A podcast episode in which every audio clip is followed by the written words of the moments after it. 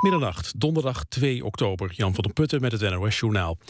Ziekenhuizen kunnen op de intensive care veel minder preventieve antibiotica gebruiken... zonder dat de kwaliteit van de zorg eronder leidt. En dat is ook veel goedkoper. Dat blijkt uit een onderzoek onder 12.000 patiënten in 16 ziekenhuizen. Om infecties te voorkomen worden op de intensive care op twee manieren antibiotica toegediend. Via mondpasta en een maagzonde. Uit het onderzoek blijkt dat alleen de mondpasta voldoende is. De onderzoekers zeggen dat de ziekenhuizen op die manier jaarlijks 10 miljoen euro kunnen besparen. De vakbonden zullen niet meewerken aan het lossen van een chloortransport, zeggen FNV, CNV en de Unie. Ze noemen het bizar dat Axo Nobel chloortreinen wil laten rijden, omdat er wordt gestaakt bij de Axo chloorfabriek in de Botlek. Het personeel eist daar meer loon. Het chemieconcern zegt dat er door die staking een tekort aan chloor dreigt te ontstaan. De vakbonden bestrijden dat. De rechter heeft bepaald dat de fabriek op ongeveer 60% van de maximale capaciteit moet blijven draaien. Het hoofd van de Amerikaanse Secret Service, Julia Pearson, is opgestapt... vanwege twee incidenten rond de beveiliging van president Obama. Twee weken geleden wist een gewapende man het Witte Huis binnen te komen. En een paar dagen eerder had Obama al met een gewapende man in een lift gestaan. Pearson bood haar excuses aan, maar Obama wilde iemand anders als hoofd van de Secret Service. Italianen ontduiken jaarlijks voor zo'n 91 miljard euro aan belastingen, blijkt door een rapport van de Italiaanse regering. Het gaat om 6% van het bruto nationaal product. De belastingontduiking is de laatste jaren door scherpe controles wel wat afgenomen. Real Madrid heeft zijn tweede wedstrijd in groep B van de Champions League gewonnen. Uit tegen Ludogorets uit Bulgarije werd het 1-2. Liverpool verloor uit van FC Basel. Het werd 1-0. Het weer nog, vannacht wat lichte regen en kans op nevel of mist. Overdag nog wat regen, vooral in het noordwesten en zuidoosten zon. En het wordt 18 tot 21 graden. Dit was het NOS Journaal. NPO Radio 1. VPRO. Nooit meer slapen.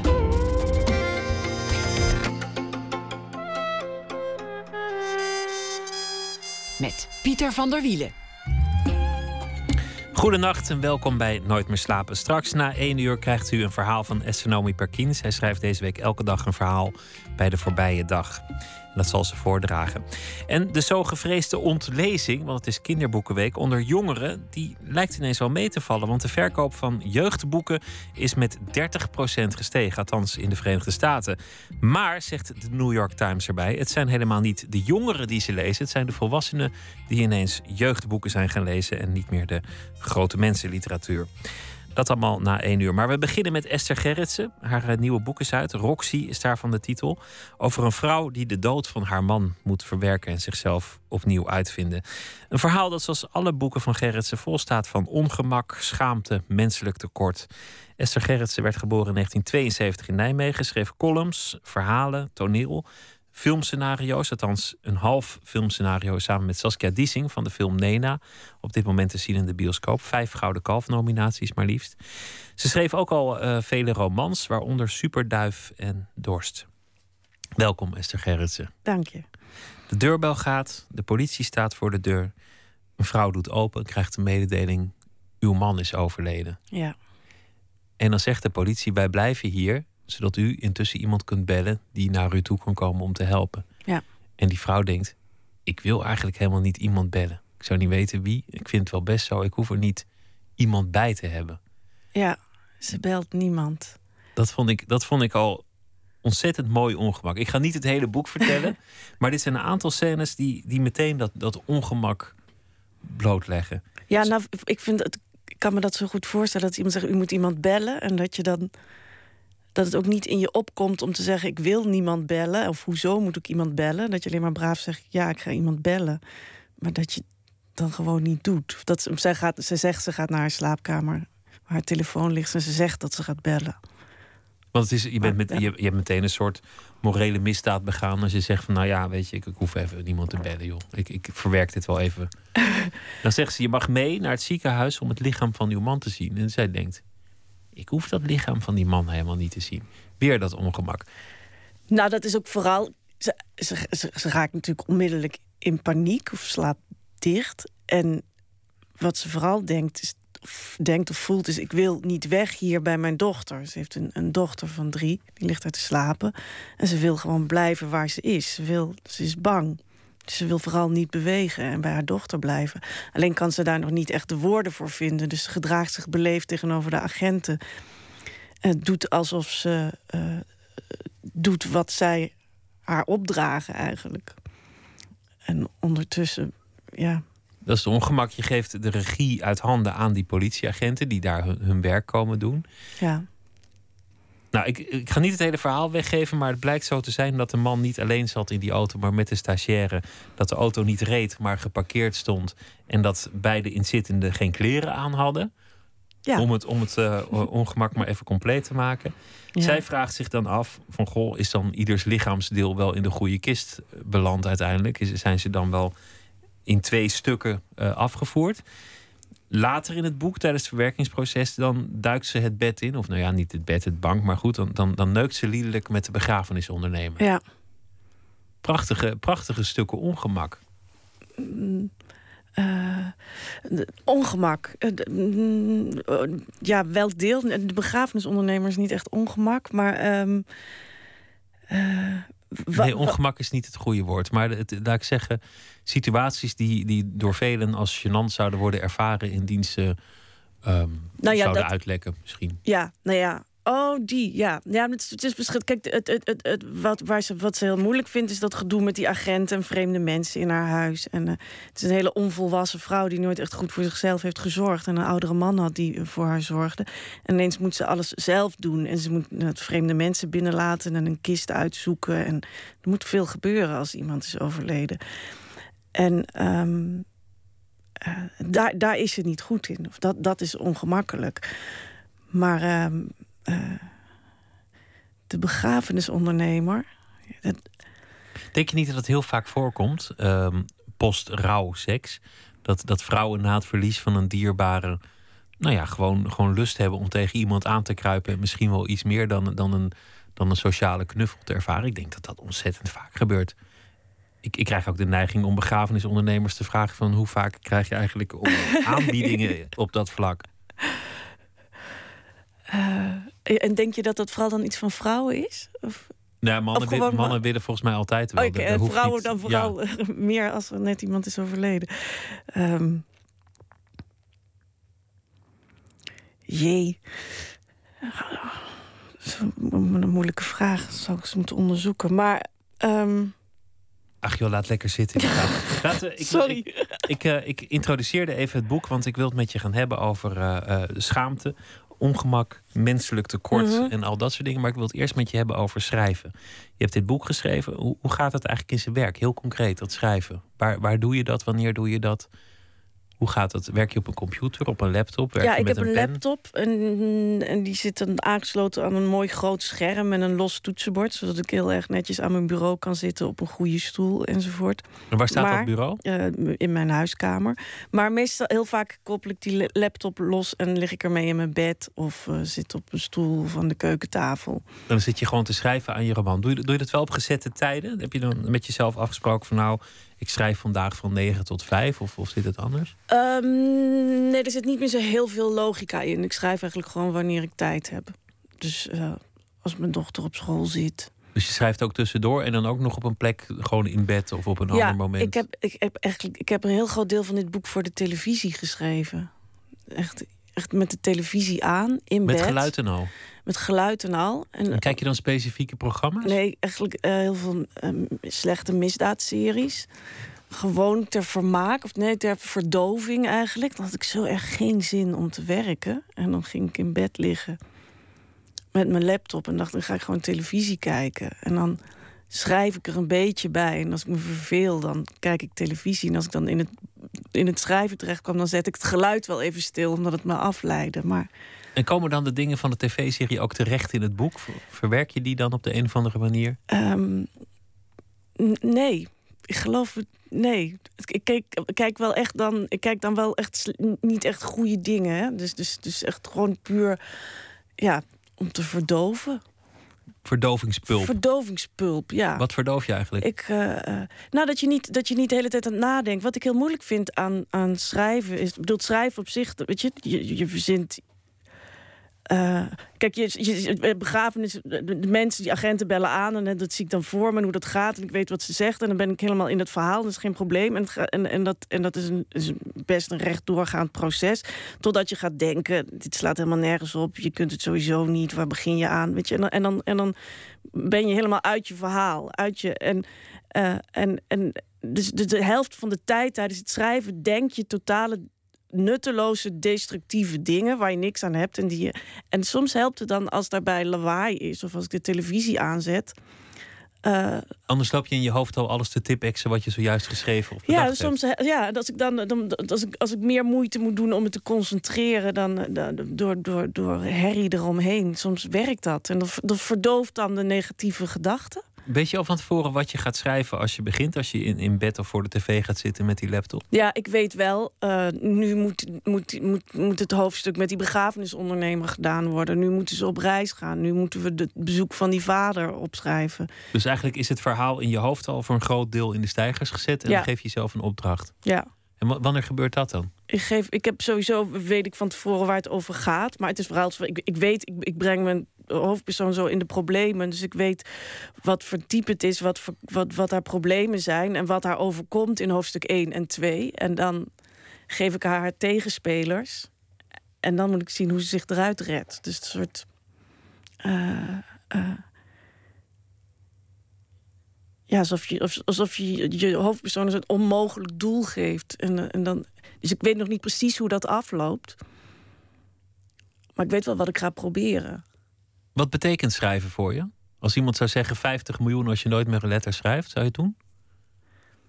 Ik vraag het ik kan me dat natuurlijk helemaal niet voorstellen. Ik ben gewend om alles wat ik zie of denk, om dat om te zetten in een verhaal of in een fantasie. En uh, ik vraag me wel af hoe het zou zijn als je niet van alles steeds iets zou maken. Misschien is dat wel heel erg fijn. Als je het gewoon zo, zo zou kunnen laten. Als je een, een, een zou toch een bevrijding zijn? Ja, maar ik denk niet, dat kan natuurlijk niet. Want dan moet ik, mijn hele, dan moet ik een ander hoofd hebben. Dus dat kan niet. Maar eh, hoe zou dat, hoe zou dat zijn? Dus, dus daarmee zeg je eigenlijk dat dat schrijven toch wel gebeurt, althans in je hoofd. Dat je overal fantasie maar van maakt. Maar dat je overal een verhaal van maakt. Bij alles, uh, ja. Dus dat schrijven, dat is gewoon een tweede aard. Dat, dat is gewoon iets wat, wat in jouw persoonlijkheid zit, wat, wat toch wel gebeurt. Ja, het is een beetje dat je bij de bakker staat en, eh, en, en iedereen stelt hetzelfde brood. En dat je dan meteen tegen de bakker zegt van... ja, stel je toch voor dat iedereen vandaag alleen maar waldkorn wil... en dat, dan, weet je, en dat je dan meteen... Uh, dat je meteen voorstelt, hoe, wat als dit uit de hand zou lopen? Wat als dit nou nog erger zou worden? En waarom... Ja, dat gaat... Dat je, ja, ja, het is een beetje een dom voorbeeld, maar zo'n uh, dat je dat bij alles. Uh, bij elke situatie denk je, hoe zou stel, dit... Stel je ja. voor dat. Uh, um, ja, dat je overal verbanden legt. En overal, van, ik was ook naar de bakker. En toen zag ik, zag ik bij de vuilnis. Wat stond er nog bij de vuilnis? Oh, er stond een vuilnis. Ja, en bij de, bij, de, bij de vuilnis stond een lege verpakking, een doos van een vuilnisemmer. En een huis verderop weer. Er stonden twee lege verpakkingen van vuilnisemmers. En dan wil ik eigenlijk meteen tegen binnenlopen van... Goh, gelijk wel alsof de hele stad uh, nieuwe vuilnisemmers heeft aangeschaft. En dan wordt er een heel verhaal in... Uh, weet je, maar het is natuurlijk niet zo. Het zijn maar twee vuilnisemmers. Er is niet een heel groot verhaal. Maar je maakt er wel meteen iets van. Dat doet denk ik iedereen. De een wat meer dan de ander. Toen ik, toen ik klein was, las ik boeken van, van hele gewone mensen. Want die moesten op mij lijken. En dan had je een held in het boek. En dan wilde ik eigenlijk dat dat een beetje mezelf, als ik daar herkenning in had. Die dan hele bijzondere dingen meemaakte. Ja. De laatste dagen heb ik meerdere van jouw boeken gelezen. En bij jou is het eigenlijk precies andersom. Het zijn hele normale dingen die ze meemaken. Of dingen die iedereen kan of zal meemaken. Een sterfgeval. Dat, dat, is, dat is een vrij alledaagse iets. Alleen de mensen die het meemaken, die zijn niet helemaal uh, als de rest. Die zijn anders dan jij. Ik zou het zelf ook nooit, als, eh, als ik jong was, zou ik het niet willen lezen. Of als ik op een middelbare school zat of zo. Als je, ik had zelf heel veel moeite met de overgang van, van jeugdliteratuur lezen naar volwassen literatuur. Omdat in jeugdliteratuur de, de helden zijn, zijn ook helden. Die zijn, dat, dat zijn meestal toch leuke mensen en die overwinnen en dan gaat het goed mee. En als je dan in de volwassen literatuur komt, dan gaat het toch heel vaak over mensen die falen. En uh, uh, ja, de, gewoon mensen waar je liever niet mee wil identificeren. Waarom fascineert het falen jou? Van en, mensen uh, en het ongemak. Nou, maar dat, nee, maar dat, ik vond dat zelf. Ik wilde dat vroeger wilde ik dat helemaal niet, niet lezen. Maar ik schrijf er wel over. Nou, het falen. Voor mij gaat dit boek niet, voor mij gaat dit boek niet zozeer. Of ongemak is misschien meer. Dat is meer mijn behang. Dat, is, dat, dat hebben al mijn personages. Dat is, dat is, dat is nauwelijks meer een thema voor mij. Of niet iets. Uh, dat gaat vanzelf. Maar voor mij gaat dit boek heel erg over eer. Dus. Uh, uh, dat heeft ook met die schaamte te maken. Zij, voelt zich zij, zij schaamt zich zo dat, ze, dat iedereen weet hoe haar huwelijk is geëindigd. En ze schaamt zich voor waar ze vandaan komt en voor wie ze is. Uh, dat, vindt ze, dat vindt ze zo erg dat ze, um, dat ze verhardt en boos wordt en een vijand zoekt. Maar dat is uit een gekwetst eergevoel. Want iedereen weet, jouw man zat niet alleen in die auto en had geen kleren aan. En degene die naast hem zat, dat was jij niet. Hij deed het met een ander. Dus je draagt hoorntjes, maar dan ook nog postuum. Ja, dus, dus ze voelt zich. Ja, dus, en iedereen weet dat, iedereen ziet dat aan haar. En dan komt ze uit een heel ordinair milieu waar ze zich verschaamt. Ze is haar ouderlijk huis ontvlucht in de armen van een oudere man. En, uh, uh, en nu komen haar ouders komen weer op de proppen en willen voor haar zorgen. Dus die lopen daar ook op die begrafenis. Daar schaamt ze zich ook voor. Dus er is, ze heeft helemaal niets om, zich, om, om trots op te zijn. Um, het is een gekwetst eergevoel. En, en dat vond ik.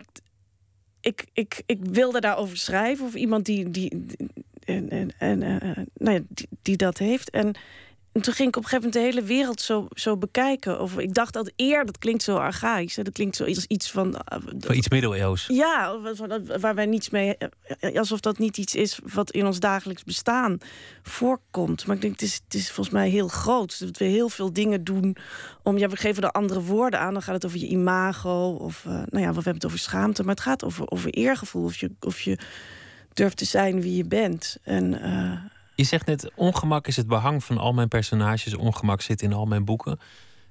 De vraag ligt op de middenstip en het is een botte vraag, maar ik, ik poei hem er gewoon in. Komt het omdat je zelf ongemakkelijk bent? Um, nou, dat, dat valt mee, maar de, ik kan, laat ik voor, deze, voor dit boek spreken, gaat het, gaat, het, is het, gaat het gewoon over iemand die zo erg onvolwassen is dat ze.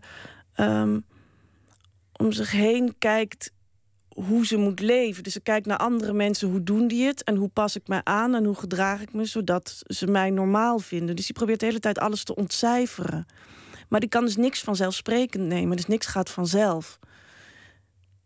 En, en daardoor ontstaat het ongemak. Als je, geen van, als je niet een vanzelfsprekende omgang met mensen hebt, dus niet, als je niet. Uh, als je de hele tijd alles probeert te ontcijferen, dat is wat zij doet, wat misschien mijn meeste personages doen. Misschien ik ook. Uh. Dat lijkt me wel, als je, als je bij ieder verhaal denkt... hoe kan dit uit de hand lopen... dan is dat waarschijnlijk ook omdat je voor een deel denkt... over schaamte en schaamteloosheid gesproken. Van ja, hoe, zou, dat je het hoe, hoe los ik dit op? Ik vind het heel moeilijk om, le om leven, om dingen vanzelfsprekend te nemen. Het was een tijd, ik heb een tijd gehad dat ik uh, zelfs repeteerde... hoe ik brood bestelde bij de bakker. Dus dan, weet je, terwijl je daar naartoe loopt, dat je dan alvast. Ik moet een half, een half bruin, alstublieft. Dat je, dat je oefent hoe je dat moet zeggen. En op een gegeven moment realiseerde ik me dat, dat ik dat deed. En toen pas realiseerde ik me ook dat dat niet hoeft. En dat je kunt dus gewoon een bakker binnenstappen, niet de zin al in je hoofd hebben en kijken wat er dan gebeurt. Dat was nieuw. En dan en dat blijkt gewoon te kunnen.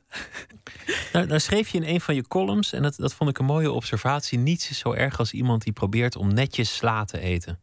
Want als je, als je sla netjes eet, dus dat er geen, geen stuk rucola uit je mhm. mondhoek hangt, of er geen dressing over je kin spuit, of, of nou ja, al, al het onheil wat zich met salades ja. kan, kan voordoen, dan wordt het alleen maar erger Vrouwen die netjes, want het ging dan in jouw column over vrouwen. Doen, meestal doen vrouwen dat, die proberen heel netjes te eten. Ja. Dan doe je die mond te wijd open, dan ga je te grote stukken sla naar binnen werken. Dan, dan, dan ben je zo ermee bezig dat die rukken, dat wordt alleen maar veel ongemakkelijker. Ja. En wat daar mooi aan is, is dat dat ook het probleem is met schaamte. Als die geest eenmaal uit de fles is, je kunt je niet over schaamte heen zetten, want de schaamte zit al in je hoofd. Met, want dan ben je niet schaamteloos, want je hebt de schaamte al gehad. Dus je, je overschreeuwt je schaamte of je verbergt je schaamte. Maar je kunt niet doen alsof die er nooit geweest is. Nee, maar je kan wel, je kan wel proberen er niet naar te handelen. Dus je kunt, je kunt je schamen en je ongemakkelijk voelen, maar je hoeft er, niet, je hoeft er geen gedrag op los te laten. Maar schaamteloos, ik, ik heb mensen in mijn omgeving, niet, niet per definitie de leukste, maar die zijn schaamteloos, die kennen het gewoon niet. Dus de gedachte dat je je zou kunnen schamen, die is afwezig. Maar dat zal iemand die zich eenmaal geschaamd heeft nooit meer bereiken. Uh, nee. Nee. Goed, we gaan de muziek draaien van uh, Kip Anderson. En het nummer heet Without a Woman.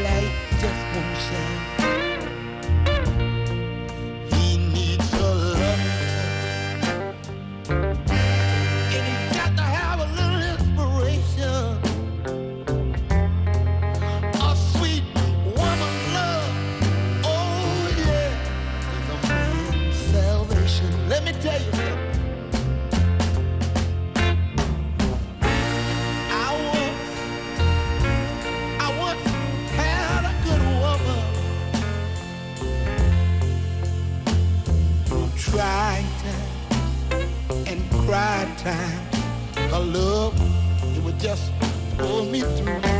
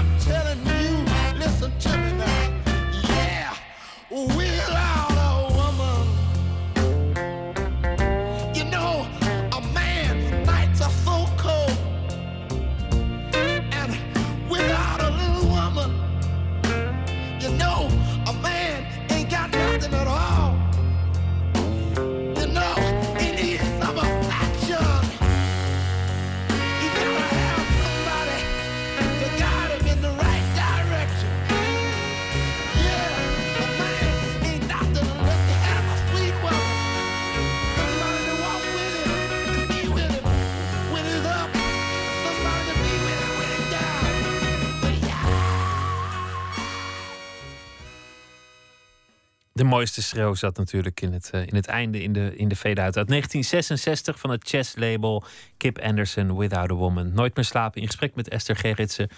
naar aanleiding van het nieuwe boek Roxy. Een boek over rouw, dood, schaamte.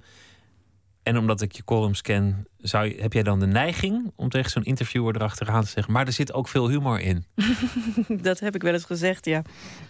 Omdat mensen altijd bang zijn dat het, dat het zwaar wordt... en dan, dan willen ze het niet Ja meer ik, lezen. zeg, ja, ik zeg dat wel eens, maar dan vind ik wel heel vervelend van mezelf als ik dat zeg. Van het moet, eh, maar ik denk dat het ook Nederlandse cultuur is dat je bij alles zegt. Maar het is wel ook heel leuk. Maar het is dat je in Nederland, weet je, kan je dan boeken aanprijzen over depressie en zelfmoord en dan erbij zeggen. Maar het is ook heel licht en leuk. Het wordt nergens te zwaar. Dat- ja, het dat- wordt dat nergens te zwaar. Ja, en dat is dan altijd een compliment. En Het is natuurlijk ook wel leuk als het wel loodzwaar wordt. Nou is dit een heel grappig boek. Dat, dat, dat heeft iedereen al wel begrepen als er begrafenisondernemers op de bank worden, worden gesleurd en, en mensen naakt eh, verongelukken. En, en zo kan ik nog wel wat voorbeelden noemen. Maar het gaat wel over wezenlijke dingen. En een van die wezenlijke dingen is eigenlijk jezelf heruitvinden. Ja, Je, je, je man valt dood die je ergens toevallig bent tegengekomen in je leven. Ja. Misschien was een man in een lift of in een bar of, of, een, of een collega of wat dan ook. En daarna moet je, als die weg is, moet je ineens bedenken wie was ik ook alweer. iemand zei eh, tegen mij, het is ook een verlaten coming-of-age roman. Klopt ook wel, ze is 27, maar wat je natuurlijk sowieso aan het einde van een relatie... eh weet je, jezelf opnieuw uitvinden, maar hier is het heel extreem. Want en de man dood is en haar hele verleden ineens iets anders betekent. Haar huwelijk iets anders blijkt te zijn dan zij dacht. En Nou ja, die afkomst speelt weer op. ja, dus Maar- inderdaad jezelf opnieuw uitvinden, opnieuw beginnen.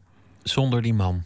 Ja, Die man had ook het geld. Dat is, dat is bijvoorbeeld iets heel praktisch. ja, De, je bent gewend aan een zekere levensstandaard en ineens is, is, is man liever niet meer. En dan moet je dat helemaal zelf doen. Ik denk dat heel veel mensen dit, misschien niet met dat geld, maar op, op een zeker punt in hun leven tegenkomen. Dat je zelf moet heruitvinden.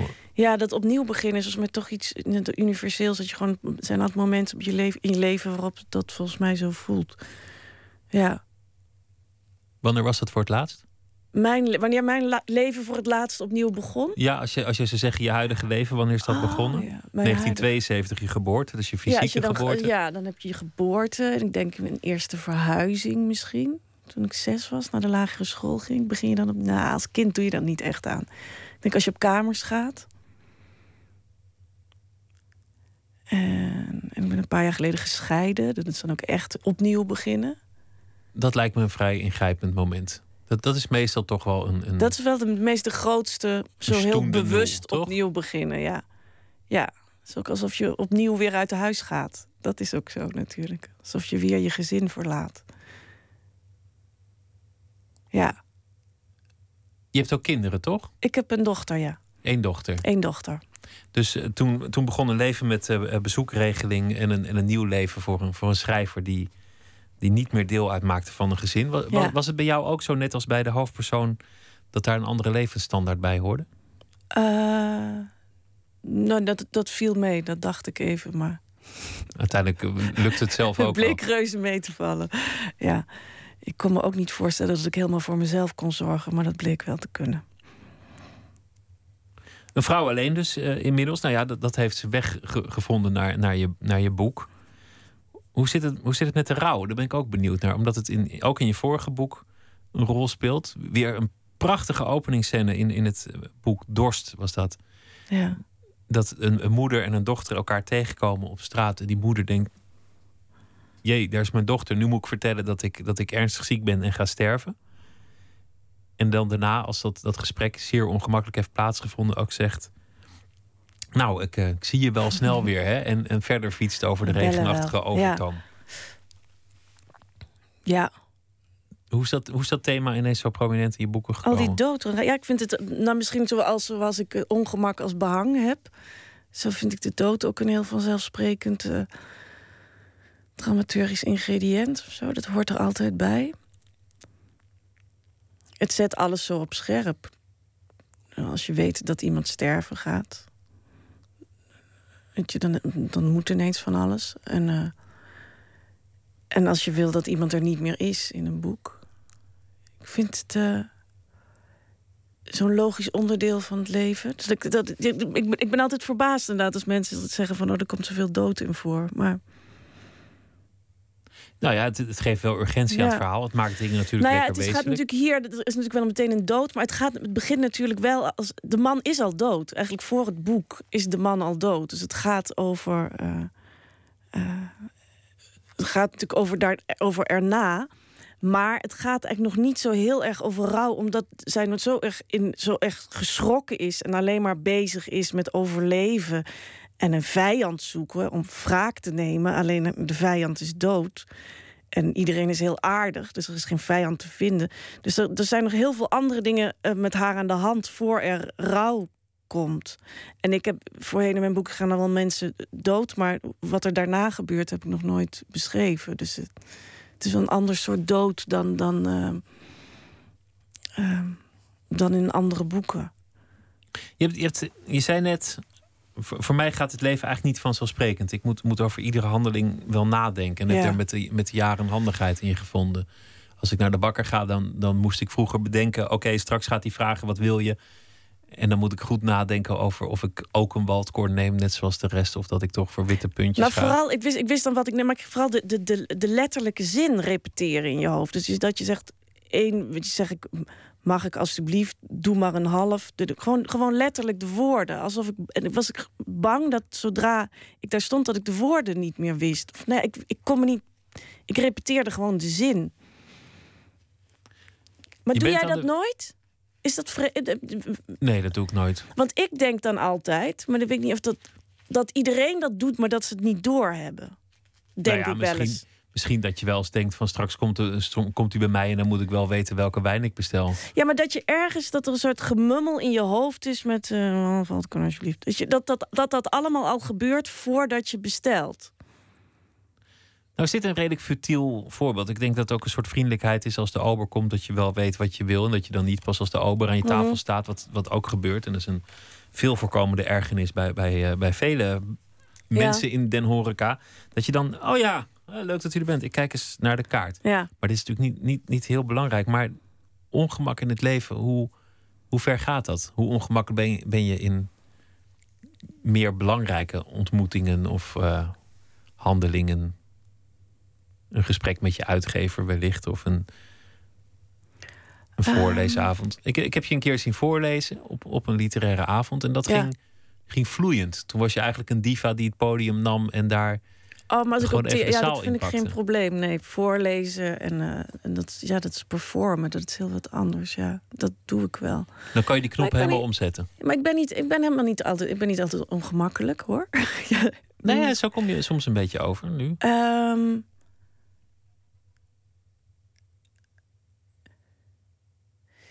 ehm, jeetje.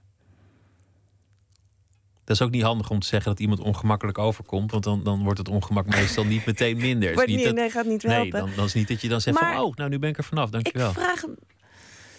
Ja, ik kan het niet. Ik, kan het, ik vind het moeilijk om over, over, over al mijn werk dat zomaar te zeggen. Maar ik weet, eh, kijk, die columns, dat gaat dat zijn natuurlijk analyse van allerlei gedrag. Dat is, dat is weer wat anders. En, maar, dat laatste, maar dit laatste boek, Roxy, daarvoor gaat het, is het vooral iemand die onvolwassen is. En die de hele tijd probeert te snappen wat er gaande is. En heel erg op haar hoede is. Dus de hele tijd analyseert. Wat willen ze van me? Maar, niet, maar het is niet zomaar willekeurig ongemak of chaos of labiliteit. Ze kijkt gewoon de hele tijd, wat willen ze van me? Wat is de bedoeling? Ik, eh, eh, hoe zorg ik dat het... eh, dat, dat, dat, dat ik geen last van ze krijg. Ze, ze,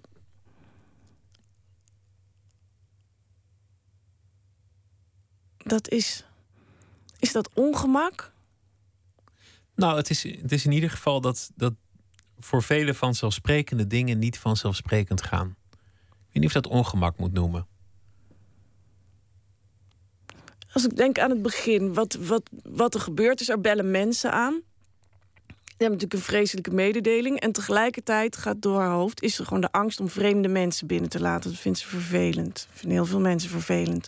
Vreemd, midden nacht vreemde mensen binnenlaten. Dus ze is en bezig met het allergrootste onbevattelijke, waar, waar ze natuurlijk nog niet meteen heel veel mee kan. En bezig met wat doe ik met die vreemde mensen in mijn keuken? Moet ik ze wat te drinken aanbieden of niet? En moet ik mijn ochtendjas nu aan gaan trekken of niet? En ik vind dat zelf heel logisch dat die dingen allemaal tegelijkertijd spelen. Maar wat ik aan het begin ook zei, is, is dat jij heel goed bent in je werk. Om, om dat, dat soort momenten te beschrijven, waarvan ik inderdaad denk dat iedereen ze tot op zekere Ja. hoogte heeft. Dat, dat, dat, dat iedereen een zekere gêne heeft, of, of misschien wat dieper dan dat, schaamte of, Ja. of, of gekrenkt eergevoel dat, dat een weg zoekt. Of al dat soort dingen. Maar bij jou is het een prominent thema, wat waarschijnlijk een autobiografische reden heeft. Wat je ook al een beetje aangaf. Van nou, voor mij gaan dingen vaak niet vanzelfsprekend. En dat maakt mij benieuwd of dat, of dat ook met meer fundamentele dingen is. Gaat het alleen over een broodje bestellen of, of de, de ober staat aan mijn tafel, wat voor koffie neem ik? Of werkt dat ongemak ook door in, in je werk, in, in de liefde, in, in je emotionele leven?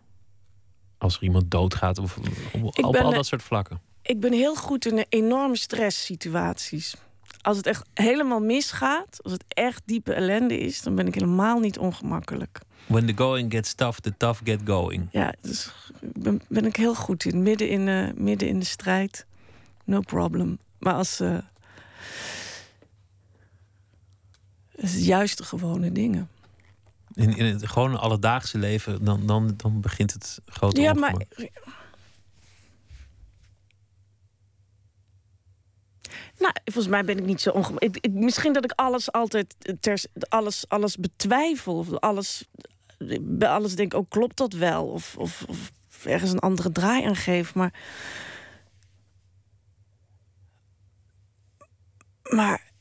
Ja, jeetje. Maar het is ook wel. Als je, het komt ook wel met zo'n gesprek hier. Als jij natuurlijk zegt, je sch- schrijft over ongemak. En heb je last van ongemak. En ben je nu ongemakkelijk. Ik, het- Ja, dan word je ook wordt ongemakkelijk. Als ik zeg, heb je, ik, ik, ik ga eens een keer iemand interviewen en zeggen: heb je zin om aan je neus te krabbelen? Terwijl we dit gesprek hebben, heb je eigenlijk merk je dat je zin hebt om aan je neus te krabbelen. Want volgens mij ben je wel iemand die regelmatig zin heeft om aan zijn neus te krabbelen.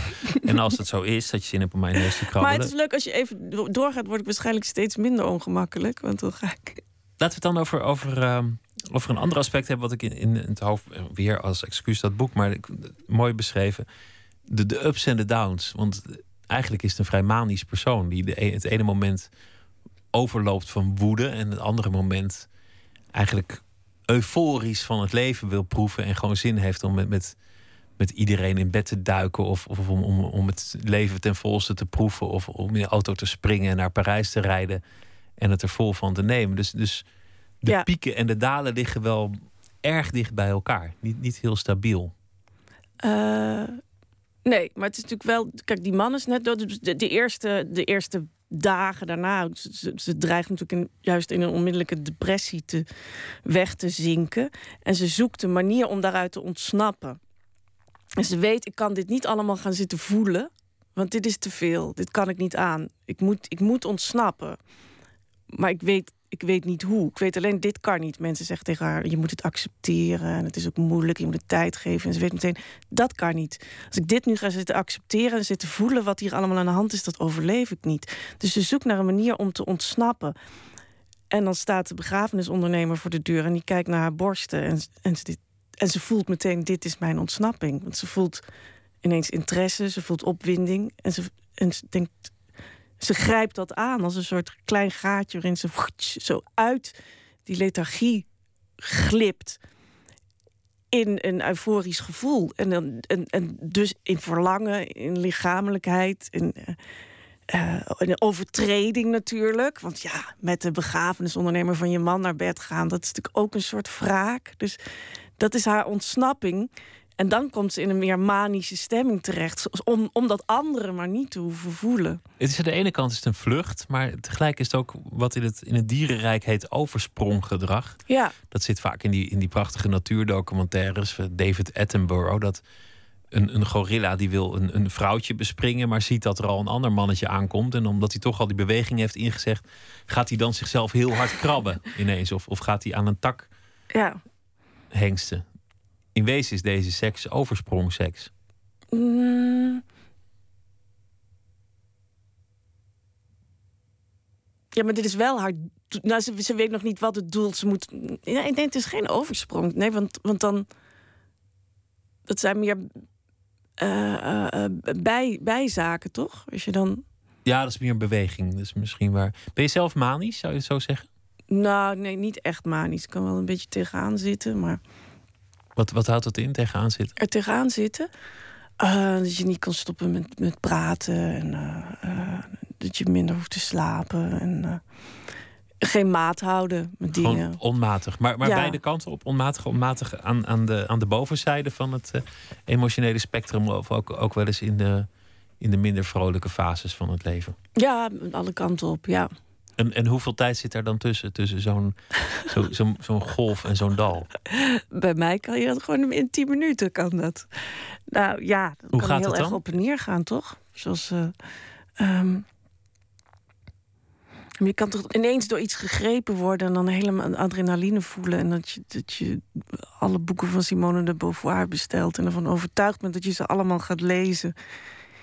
in drie weken. En, en, en s'avonds uh, toch weer alleen maar urenlang slechte televisie kijkt. Opwellingen zijn dat eigenlijk. Ja.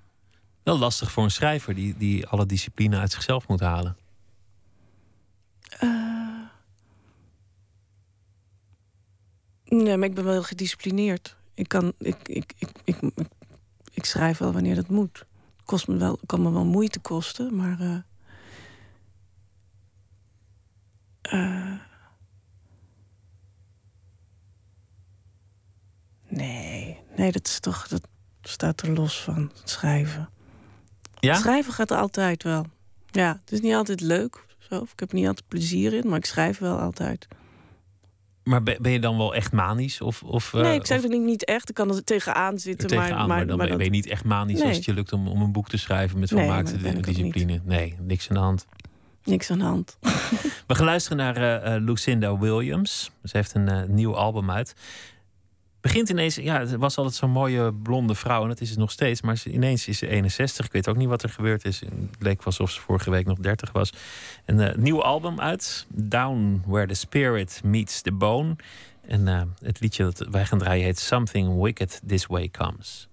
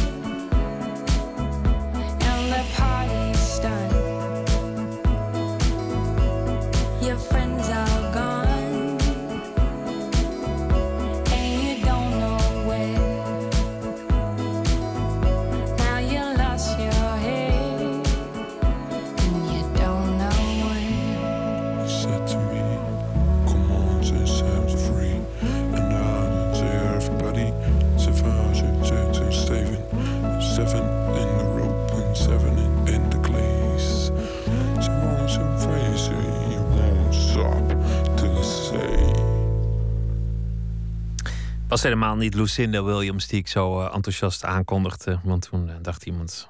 Ach joh, jij met je Lucinda Williams. We draaien Mass Electric, Skyscraper, Micro Man. En uh, misschien dat ik Lucinda Williams er in het tweede uur van Nooit slapen nog doorheen krijg. Dus die discussie die volgt nog. Esther Gerritsen, we hadden het over... onge- Vind je het nog een leuk gesprek eigenlijk? Ehm, Omdat het over ongemak ging en dat is dan ongemakkelijk. En dan, dan Eh, benadruk je dat. En dan, ja, ja, ja, dat wordt weet- lastig. Ja, nou, doe dan- mijn best. Oké, laten, we- laten we het eh, thema loslaten. We hadden het erover dat, dat er een punt komt in je leven dat je jezelf opnieuw moet uitvinden. Ja. Dat, dat je eigenlijk nou ja, nog wel dezelfde bent en dat heel veel hetzelfde blijft. En dat je nog wel hetzelfde leven leidt, maar dat alles opnieuw begint. En waarschijnlijk was dan dat moment voor jou de, de echtscheiding van, van een paar jaar geleden. Ja, dat was mijn eh, laatste opnieuw beginnen, ja. Je broer is overleden. Je, je bent eh, ooit een kindje verloren in een, in een heel late fase van een, van een zwangerschap. Ja. Dus in die zin heb je je portie wel gehad. Mhm. Wat me aan je boeken opvalt, is dat je steeds losser bent gaan schrijven. Ja, Daar lijkt een soort, lijkt een soort remming van af. Is er, is er een verband daartussen? eh, ik ben wel baldadiger geworden in schrijven. Dat durf ik meer. En of daar een verband is, is bij het vorige boek dacht ik dat, dacht ik dat wel. Dat is in een hele chaotische tijd geschreven, ook Dorst. En ook dat ik voor het eerst 's avonds schreef, of 's nachts. Dan schrijf je ook anders. Een minder geregeld leven. Dan schrijf je anders. Eh, Maar het Ja. lijkt alsof je je hebt bevrijd. eh, Alsof, alsof ja, dat er last zo van je af... lekker, maar dat, dat, zo voelt het niet. Niet, het voelt niet bevrijd. Ehm, ja, bevrijd klinkt heel vrolijk. Nou, ik weet, ik las het inderdaad ook in een recensie. Dat, dat het boek eh, Arjen Fortuyn, dat ik het heel bevrijdend vond, het boek. Ik lees geen recensies meer. Oh, Oké. Ook niet ter voorbereiding. Ik, ik, Mhm. ik, ik heb er niet zoveel mee. Dus, dus daar heb ik het niet vandaan. Ik heb, ik, het komt door de stijl van schrijven... Die, ja. die op de een of andere manier met meer losheid Ja, is geschreven. Wat, wat ik met het vorige boek merkte, met, met dit boek. En daar zit een paradox in met iemand die, die de last... Nou ja, die, die zegt een, een aantal flinke dreunen heeft gehad. mhm. In biografische zin. Althans, dat maak ik er dan maar van dat dat het zijn. En die Ja. losser gaat schrijven. Of is het gewoon iets technisch? Dat kan natuurlijk ook. Ik weet niet of, daar één op één, of, daar, of je daar een verband op die manier tussen kunt leggen. Wat ik. Er komt een soort vertrouwen dat je over dingen, over alles durft te schrijven. Of dat je ook weet, het, is, het is eigenlijk alleen maar interessant als ik over alles durf te schrijven. Dan wordt het pas boeiend. En, eh, en zo'n verhaal, ik weet dat ik tegen mijn uitgever zei: Nou, het gaat nu een vrouw die is getrouwd met een miljonair. Ik maakte er eerst een veel baldadiger verhaal nog van dan het nu is. Eh, die is getrouwd met een miljonair en die, die, die, die verongelukt met zijn minnares. En dan gaat zij met een eh, stretch limo op eh, een soort road novel met allemaal vrouwen. En mijn uitgever lachte en die zei: nou ja, als iemand er een goed verhaal van kan maken, dan ben jij het. En dat vond ik heel leuk. Een interessant compliment. Zo van, het wordt niet banaal of raar of stom als jij het doet. Dacht, ja, dat is ook zo. Ik zorg wel dat dat, dat, dat klopt. En ik zou vroeger altijd denken, nou, waar begin je aan? Dus ik, dus ik had de, eh, ik zou niet zoveel hebben gedurfd. Als, dus ik, dus begon, de, de, de, de- de opzet van verhalen waren ook kleiner. En ik dacht, ik durfde... Ja, ik denk dat je meer vertrouwen krijgt van... nou, daar maak ik dan wel wat van. Want ik weet, wel, ik weet wel waarom ik dat nodig heb. Want ik moet iemand hebben die, die opnieuw begint. Ik moet iemand hebben die onvolwassen is. Ik moet iemand, ik weet over welke thema's ik wil schrijven. En dan haal, maak ik het verhaal erbij waar, waar die thema's in kunnen floreren. En, en ik ben niet bang om dan, dan om dat verhaal te kiezen. Want je Maar kan ook zeggen, het is een heel flauw cliché. Man met, met minnares en auto-ongeluk. Het hangt er allemaal eigenlijk vanaf hoe goed je die scène schrijft. Ja, precies. Dus en, en ik denk niet meer van, is dit wel een goed idee? Ik weet alleen maar, dit is het idee dat ik nodig heb om dit te schrijven. En je hebt en het ik vertrouwen. erop van, ja, dat ik, dat ik daar dan wat goeds van maak. Lukt dat in één keer? Lukt het in één keer om, om een weduwe woeste seks te laten hebben met een begrafenisondernemer? Of, of om een andere ehm, scène uit de hand te laten lopen? Want dat is, dat is Mhm. schrijfkunst. Dat, dat, die scène moet kloppen, die moet het geloofwaardig maken. Dat zit hem echt in de beschrijving. Ja. Nou, nee, dat, nee, dat lukt niet in één keer. Maar. nou, ik Gewoon nog wat- een keer. En net zolang tot die goed is. Ja, net zo lang. Of dat, ik weet wel, ik, op een gegeven moment zat er wel een heel erg ongeïnspireerde seksscène in. Dat dacht ik, wordt echt. Dit, en, toen, en, toen, en toen had ik een keer seks en dacht ik, hey, Zo ga ik het doen. Ja, dat hielp echt meteen. Oh, die heb ik even nodig. Nou ja, dat vind ik ook heel verstandig. Als je Ja. over een dierentuin schrijft, moet je ook eerst naar, Ja, naar, artis, Dus toch? er was eh, dat- echt zo. Ah, oh ja, zo ging dat ook alweer. Als je trouwens ehm, naar de dierentuin gaat, laten we dat voorbeeld er maar aanhalen. Ben, ben je dan heel erg bezig met, met het schrijven? Is er een schuldgevoel van, oh, ik, ik loop nu door een dierentuin en ik zou eigenlijk moeten schrijven? Oh nee. Kan je het loslaten? Mm, nee, ik heb geen schuld voor. Nee, ik weet waar, wel dat er iets af moet en zo. Dat, dat, dat zit er altijd wel. Maar ik vind het heel fijn om, eh, om wat anders te doen. Wel grappig dat het enorme vertrouwen dat je in het schrijven hebt gevonden. Van ik kan een, ik kan een scène zo gek maken als ik hem wil, want ik weet dat ik hem kan Ja. Menig ander zou ervoor terugdeinzen, want die denkt, nou, dit krijg ik niet geloofwaardig Ja. of niet goed op papier. Ja. Dat dat in je dagelijks leven eigenlijk geen vanzelfsprekendheid is. En misschien juist, weet je, dit is, dit is, dit is de enige. Dat is dan zo'n plek waar het wel kan. Als je alleen zit te schrijven, is natuurlijk iets. Is natuurlijk, dat, dat kun je gewoon helemaal los van de realiteit doen. Maar ik ben niet, ik ben niet, eh, ik ben niet in het dagelijks leven. Ik ben niet onzeker. Of, eh, dat is wat anders, dat ongemak. Het, het- is meer ehm, ehm, eh, dat ik alles betwijfel. Maar dat is wat anders dan dat ik, dat ik de hele dag denk: doe ik het wel goed? Eh, Ja, leg eens uit. Ehm.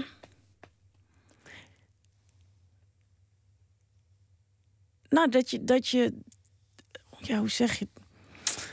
Ik kom weer met je stomme bakker aan hoor. Maar, maar dat, je, dat, je, dat, je, als je, dat, je, dat je erachter komt dat je die zinnen niet hoeft te repeteren. Dat vind ik voor mezelf. Het is meer interessant. Het is niet dat ik, dat ik bang ben voor de bakker. Of dat ik bang ben dat ik de woorden niet weet. Maar dat ik blijkbaar het- het repeteer. Dat ik dat alsof, alsof ik zo'n alsof ik de, alsof ik zo'n zin niet spontaan uit kan spreken. Terwijl ik de bestelling al weet. En, en eh, eh, ik vind het meer interessant dat ik bij alles zo'n omweg maak in mijn hoofd. Of dat ik niks vanzelfsprekend doe. En dat, en dat bezie ik en dat betwijfel ik. En soms wordt dat ongemakkelijk, vaak ook niet. Eh, maar het betekent niet dat ik, dat ik dan onzeker ben of mezelf. Je denkt gewoon te veel na eigenlijk over dat soort situaties. Van wat zou er nog meer mogelijk zijn? Welk palet aan mogelijkheden is er? En je maakt het niet tot een vanzelfsprekendheid. Wat het bestellen van een boterham voor veel mensen nou eenmaal is geworden. Ja, maar ik doe dat niet met opzet. Want ik vind helemaal niet. Ik, ik hou niet zo van we moeten alles betwijfelen en niks is vanzelfsprekend. Dat, is, dat, dat, dat, is zo'n- dat doe ik, maar het is niet per se iets wat ik graag wil doen. Waar het in, waar het in jouw werk ehm, vaak over gaat, is dat iemand wordt gedwongen tot een bepaalde houding, tot een bepaalde relatie met iemand in zijn omgeving. Door eigenlijk door de sterfelijkheid. Dat geeft ineens een urgentie Ja, aan een bepaald verhaal. Er is Ja. iemand dood, er gaat iemand dood. Ja. Ehm, nou ja, al, al dat soort dingen. En ineens word je gedwongen om moet je wel. Ja. iets wat jaren is uitgesteld, om dat ineens te gaan doen. Het, leven krijgt ineens een, een urgentie. Hoe, zit- hoe zit dat eigenlijk bij jezelf? Want je zegt van mijn, mijn leven is recentelijk opnieuw begonnen. Hoe, hoe denk je daarover na als je, nou ja, stel dat je zou zeggen van, goh, nog tien jaar of zo, of nog, nog veertig wat mij betreft. Ik kan me dat sowieso heel slecht voorstellen dat, ik- dat, dat, dat, we, dat je heel oud wordt. Dus ehm, Dat, dat sterfelijkheidsbesef, dat heb je gewoon. ja, dat zit er wel heel erg in. Maar, de- maar dat, ja, dat komt denk ik ook gewoon omdat mijn, mijn broer jong is gestorven. En als je dat zo. eh, maar met z'n tweeën thuis, weet je, als je dan altijd. eh, als, je, sa- als je samen opgroeit, is toch de eerste met wie je je identificeert en met wie je je leven vergelijkt. En als je iemand zo heel jong ziet, sterven, ziek worden. Je, je hebt toch je hele, le- je hele jeugd geleefd met een soort beeld. En dan worden we oud. En dan stel ik me altijd voor dat als we dan oud zijn, dan gaan we goede gesprekken voeren, mijn broer en ik. En dan, als dat dan allemaal anders gaat, dan als je dat van heel dichtbij meemaakt, dan was twee jaar ouder. Dacht ik toch van, nou ja, dan over twee jaar ga ik. Dat denk je niet letterlijk, maar ergens voel je dat toch wel. Dus je hoort niet je oudere broer als die. Dat is niet de bedoeling. Dus je denk als je het zo van heel dichtbij ziet. Dus de, hele- de vanzelfsprekendheid van dat je oud wordt, is wel flink onderuit geschoffeld. Zeker als het je oude broer is. Want Ja. want ja, die gaat als eerste naar de grote school. En dan kom jij. En jij krijgt Ja. misschien zijn oude eh, eh, sportkleren, want die waren dan net voor, voor hem Ja. te klein geworden. En dan, dan is, is de dood misschien ook wel iets wat wordt doorgegeven voor je gevoel. Ja. Maar dat Dus- is natuurlijk niet zo, want ik ben natuurlijk al- heel veel ouder geworden dan hij was. Ben je daardoor anders gaan leven? Eh, nee, je kunt niet heel. Je kunt ook niet zo. Ik weet nog dat ik dat heel erg lang dacht. Van oh, wat moet ik nou toch met het idee en het besef dat je elk moment dood kan gaan. En uiteindelijk kwam ik niet veel verder dan ja, vergeten, negeren. Want je kunt daar helemaal niks mee. Die hele romantiek over leven alsof het je laatste dag is, dat is natuurlijk helemaal niet te doen. Maar het idee dat je heel oud wordt, of dat je, dat je kind ook. eh, dat mijn kind ook oud wordt, dat, ja, die, dat, dat vertrouwen is het niet. Dat lijkt me nog veel erger, dat, dat je het vertrouwen niet hebt dat je kind oud wordt. Ja, maar daar denk ik ook niet te veel aan. Maar ik bedoel, omdat je dat ook, je ziet het ook bij je ouders natuurlijk van dichtbij, hoe het voor hen is om een kind te verliezen. Dus ja, dat soort vanzelfsprekendheden zijn een beetje. Die zijn er niet. Maar, Eigenlijk zijn er ge- helemaal geen vanzelfsprekendheden in jouw leven. ah, nee, maar voor wie wel? Maar Nou, ik denk voor best veel mensen dat, dat best een hoop dingen vanzelfsprekend lijken. ja, dat zou Ja. fijn zijn. Goed. Je houdt enorm van eh, bluegrass muziek. Ja. Dat, dat is helemaal eh, jouw ding. We gaan geen bluegrass draaien, maar wat we wel ehm, zo meteen toch nog een keer gaan draaien is eh, eh, Lucinda Williams. Ik eh, kondigde haar te vergeefs al aan, maar ik heb, ik heb goede moed dat we dit keer echt Lucinda Williams dit keer aan gaan zetten. Esther Gerritsen, dank je wel dat je te gast wilde zijn. Het boek noem ik nog één keer. Dat heet Roxy. En de muziek die we nu gaan luisteren, dat is dus Lucinda Williams met het eh, nummer. Even kijken, hoe heette dat nummer ook alweer? Nou ja, Something Wicked.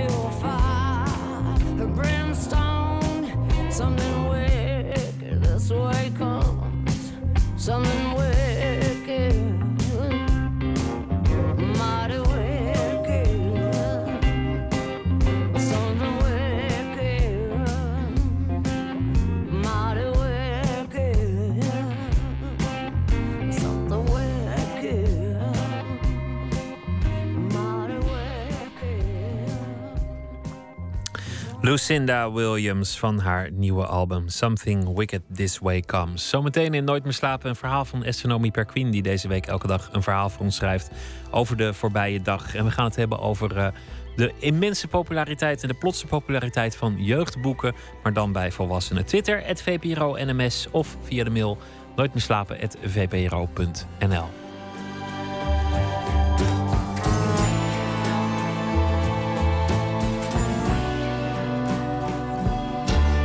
Radio 1, het nieuws van alle kanten.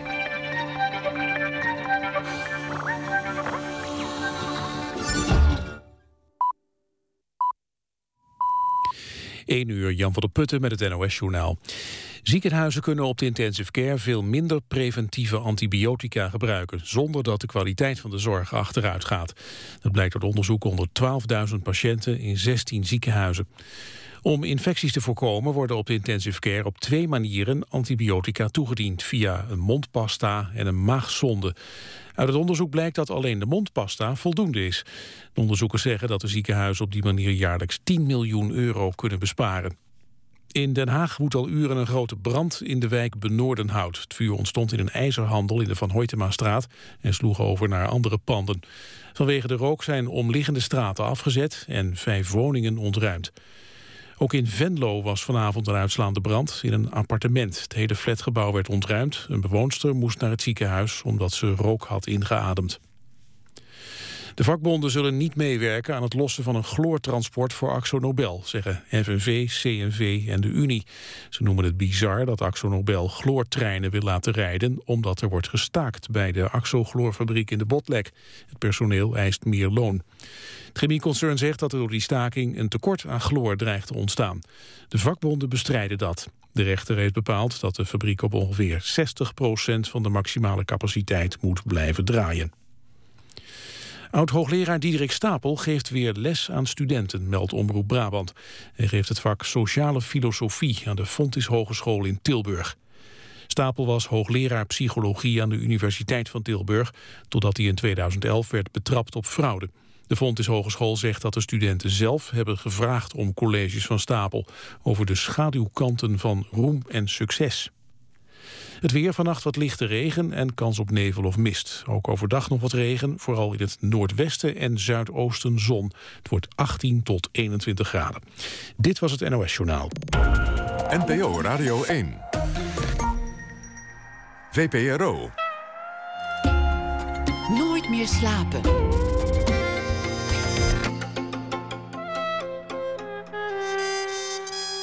Met Pieter van der Wielen. We beginnen dit uur met Esther Naomi Perquin. Zij schrijft deze week elke dag een verhaal voor ons op basis van de voorbije dag. Zij is dichter, kreeg vorig jaar de VSB Poëzieprijs, was stadsdichter jarenlang van Rotterdam. En binnenkort verschijnt haar nieuwe verhalenbundel binnenkort in dit theater. Goedenacht Esther. Goeienacht. Wat was het voor dag? Poeh, ik vond er niet veel aan vandaag. Uh, aan, de, aan de mensheid dan hoor, in het algemeen. Ik was op een hele leuke school en daar zat het wel goed. Uh, dus over de volgende generatie hoeven we ons minder zorgen te maken. Maar verder, uh, nee. Het is dat ik het voor jou deed, dat ik mijn hoofd weer in het nieuws heb gestoken. Maar uh, nee, aan mij, het, het, was niet aan me besteed vandaag.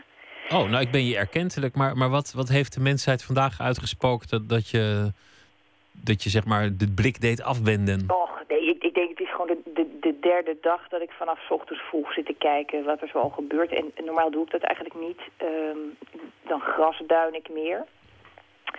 En um, nou, ik merk gewoon dat ik een soort derde dag syndroom... dat het echt dat het, uh, dat, dat na drie dagen dat, dat je hoop zo afneemt... dat er nog iets leuks gaat gebeuren in de wereld. Dat, dat, dan word ik een beetje gallisch en een beetje somber. En, uh, ja, en dat, dat werd wel opgeheven hoor. Ik, was dus op een hele leuke middelbare school vandaag... en daar uh, waren allemaal frisse, blije zielen die het wel goed gaan doen. Um, dat vond ik heel hoopvol.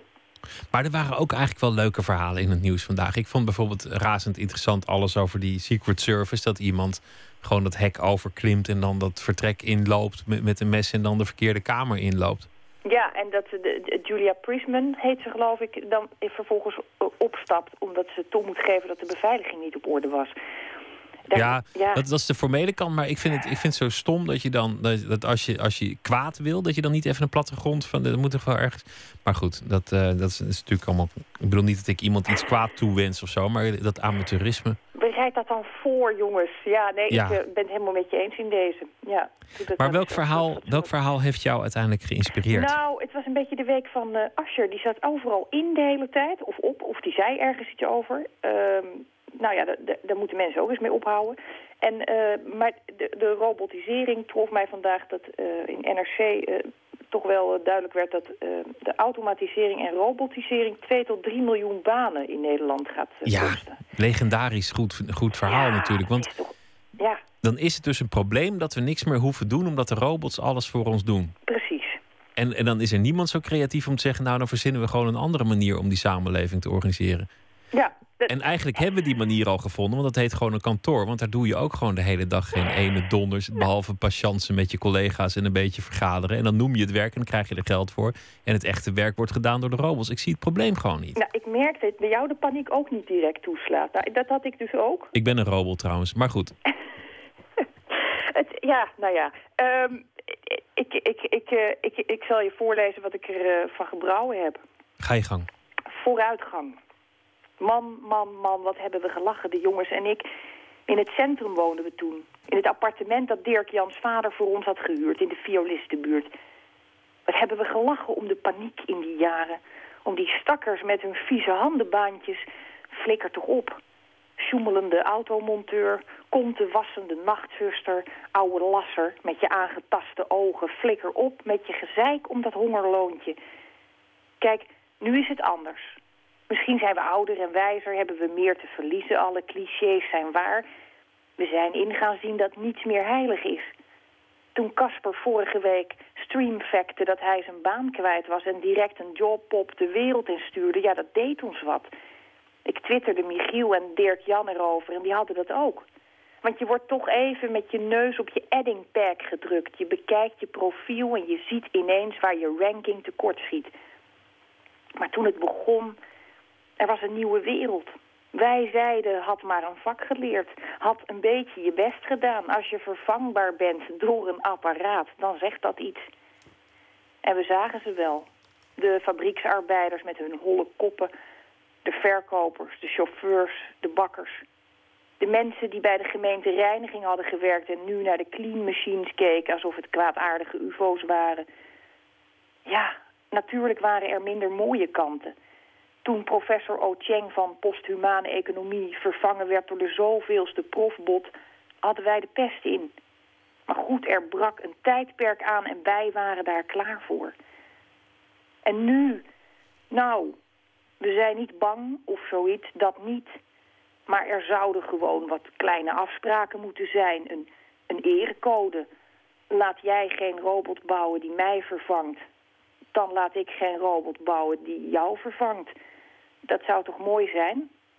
Want er zijn netwerken, oude jongen, die ook zonder bits en bytes volmaakt functioneren.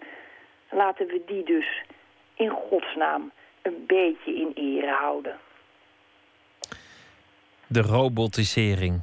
De robotisering. Dit is, dit is een, oud die zo, een angst die zo oud is als de mensheid natuurlijk. Dat, het- dat het weefgetouw de arbeider zal, eh, werkloos zal maken. Of de stoommachine die ons allemaal werkloos zou maken. Of de computer die ons allemaal... Dat, dat hoort gewoon bij de mensen die gewoon bang zijn dat ze vervangen worden. En uiteindelijk worden ze vervangen en dan is het gewoon prima.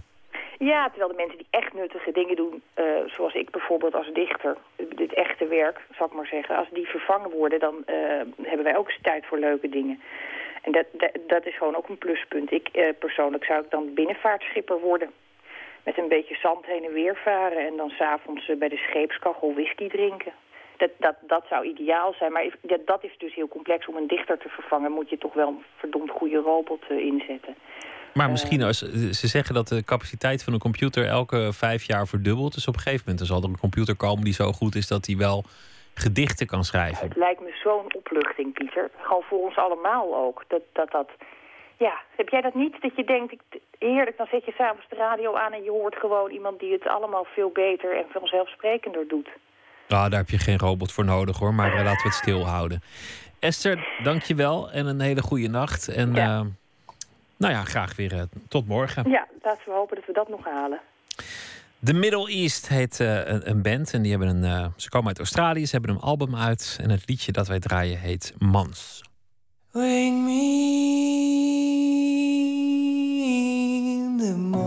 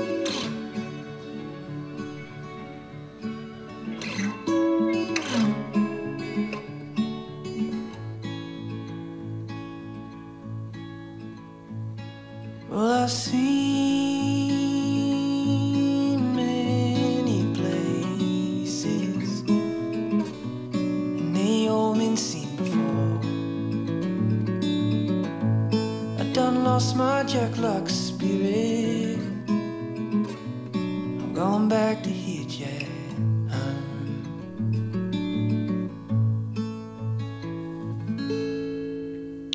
Mans van eh, de Middle East uit Australië.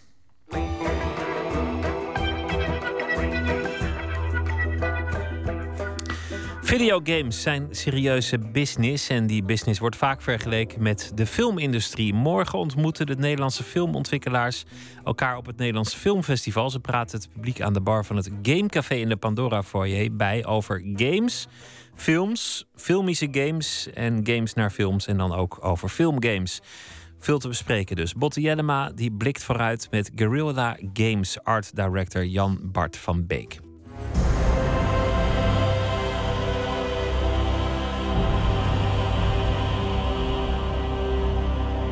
Welkom in een wereld van spelletjes.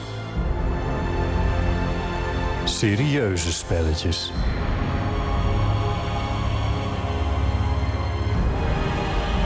Een beetje flauw, maar ook een beetje waar. De industrie van videogames is ongeveer even groot als die van de film. Een van de belangrijkste spelers is Sony met zijn PlayStation. En een van de belangrijkste ontwikkelaars binnen Sony in videogames zit in Amsterdam, aan de Herengracht. Guerrilla Games. Het meest bekend van Killzone. Ik ontmoet art director Jan Bart van Beek. De art director van een videospelletje is verantwoordelijk voor alles wat visueel is. Dus dat begint bij het conceptdesign, zeg maar de, de tekeningen over hoe wapens of karakters eruit moeten lopen zien, door heel productie heen. En maar ook de achtergronden, wat natuurlijk een heel groot belangrijk onderdeel van het spel is, want dat is de spelwereld waar je in zit. Uh, en eigenlijk alles wat je op het scherm ziet, wordt wel door de art directors aangeraakt op een of andere manier. En daar zijn ze verantwoordelijk voor.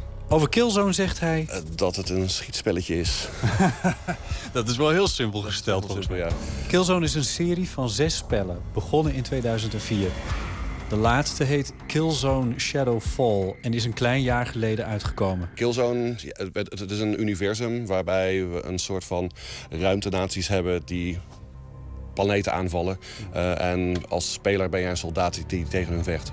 My people, sons and daughters of Helgan. For many years we have been a broken nation. Shunned, oppressed and conquered by those we sought to escape. De serie gaat over een oorlog tussen een interplanetaire strategische alliantie en de Helghast. On this day, we stand united once more. On this day, those driven to divide us will hear our voice. On this day, we shall act as one, and we shall be ignored is een first-person shooter.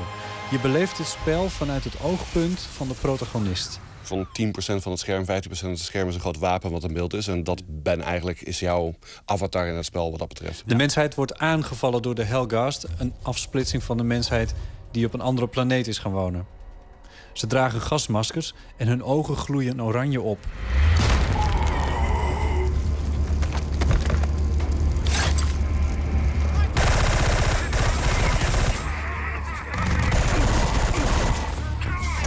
Dat is al vrij filmisch uh, natuurlijk. Ja, het is een soort van... Nou, bijna een soort van space opera-achtig ding. Een beetje in de trant van you know, Star Wars en dat soort dingen allemaal. Ja.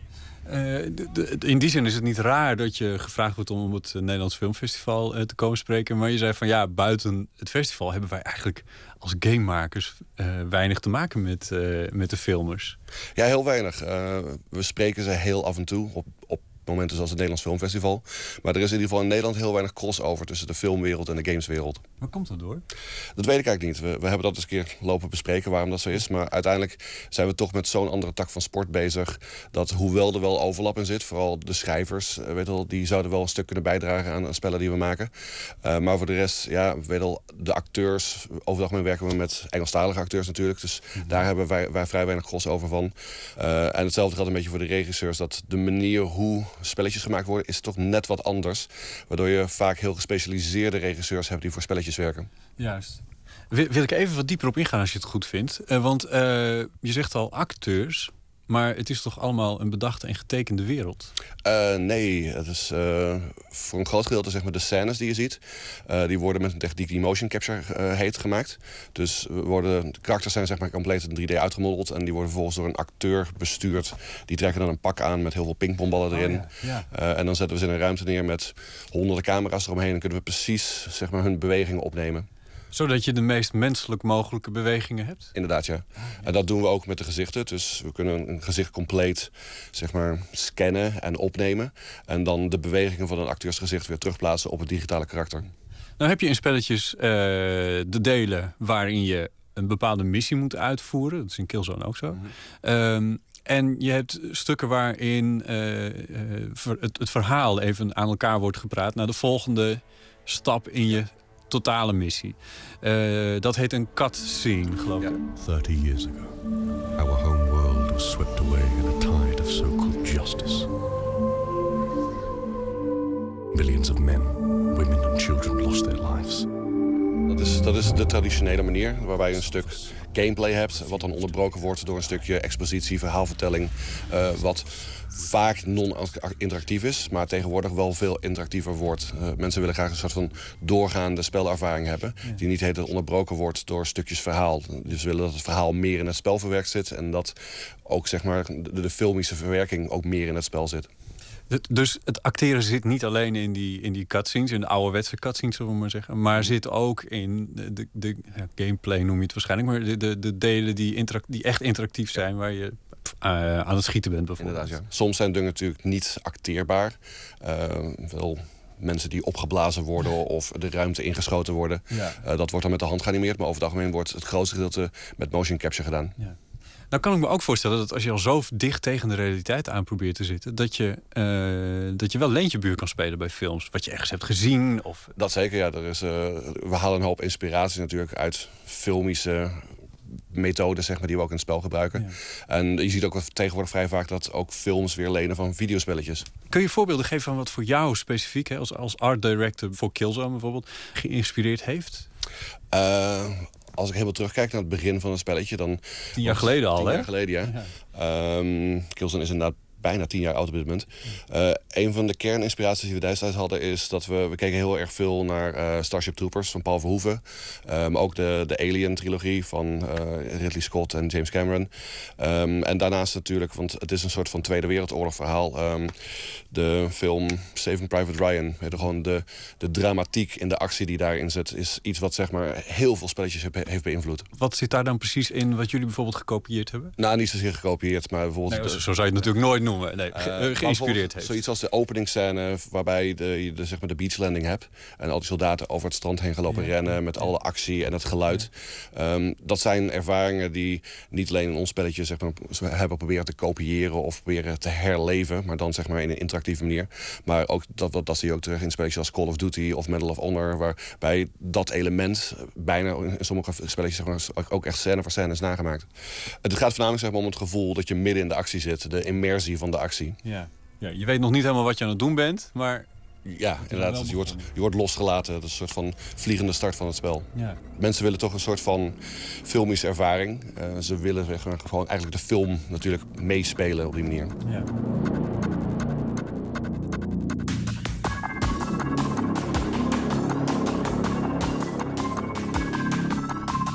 Het blijkt in ieder geval wel dat die gamewereld heel serieus wordt. Als je nou eh, moet beschrijven, om, om even iets een en ander in perspectief te stellen. Hoe groot is het, is het bedrijf?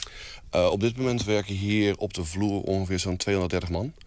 Eh, en daarnaast hebben we een studio in Cambridge, in de, in de UK. En daar zitten nog een extra 60 man. Daarnaast is, is outsourcing steeds belangrijker geworden. Dus we hebben in China ook een team zitten van weet al, misschien wel een 100 man of zo. eh, die meehelpen om het spelletje te maken. Eh, want dit soort spelletjes worden steeds groter en steeds complexer. En de, de technologie is- loopt ook natuurlijk de hele tijd voor, vooruit. En dat betekent ook weer dat er zeg maar, meer eh, programmatuur nodig is, eh, meer assets nodig zijn, meer, meer poppetjes het spel in moeten kunnen gaan. Eh, het, het worden steeds ingewikkeldere producties wat dat betreft. Hoeveel kopieën zijn er bijvoorbeeld verkocht van, eh, van iets als Killzone? Of is dat ook allemaal geheime informatie? Ja, eh, je, je kan het nalezen zeg maar, op het internet wel ergens. eh, dat zal ergens rond de 3, 4 miljoen zijn geweest. Drie of vier miljoen. Ja. dus dat is wel. Dat, het is echt serieuze business, dit. Ja, het is, het is een. De filmindustrie en de gamesindustrie zijn ongeveer even groot op dit moment. Eh, ik denk dat de gamesindustrie zeg maar, inmiddels wel een beetje voorbij te schuiven is. Want de gamesindustrie is natuurlijk de laatste paar jaren ook heel erg gegroeid. Ook door dingen zoals iPhones en tablets die weer een hele nieuwe markt hebben aangeboord. Ten slotte, waar zou je heel eager van zijn van, van, film, van de filmwereld om eh, te leren? Wat zou je van hen over willen nemen? Ik zou zelf wel eens een keer graag op, op een set willen zijn. Kijken hoe dat eraan toe gaat. Kijken hoe zo'n productie draait.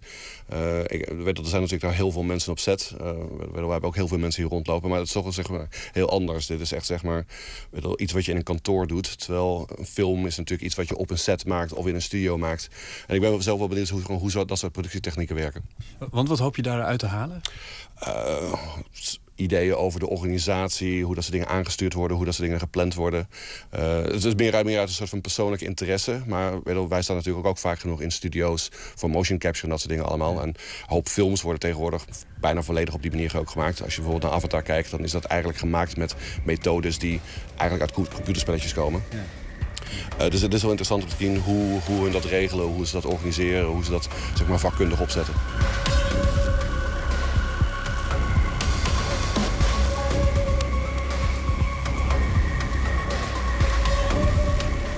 Jan Bart van Beek is eh, art director bij Guerrilla Games, de makers van het spel Killzone.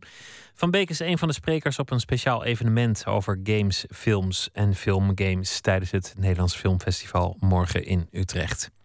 Forever Dreaming is de titel van de tweede plaat van de Engelse soulzanger Miles Sanko en van die plaat is dit het titelnummer Forever Dreaming.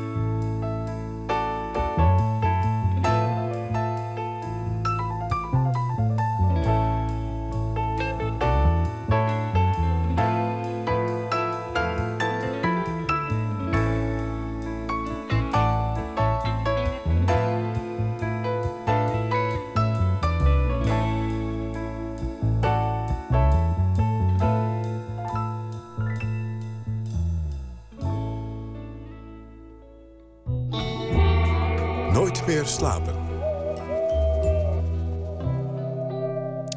Het is eh, kinderboekenweek en dat betekent dat we uitgebreid de ruimte nemen om te mopperen op de jeugd. Want ze lezen niet meer vanwege de concurrentie met eh, smartphone, tablet, eh, spelletjes en andere ADHD-achtige ontwikkelingen. Maar dan komt ineens onze nachtcorrespondent Anton de Goede een onverwachte ontwikkeling op het spoor. Anton, goeienacht.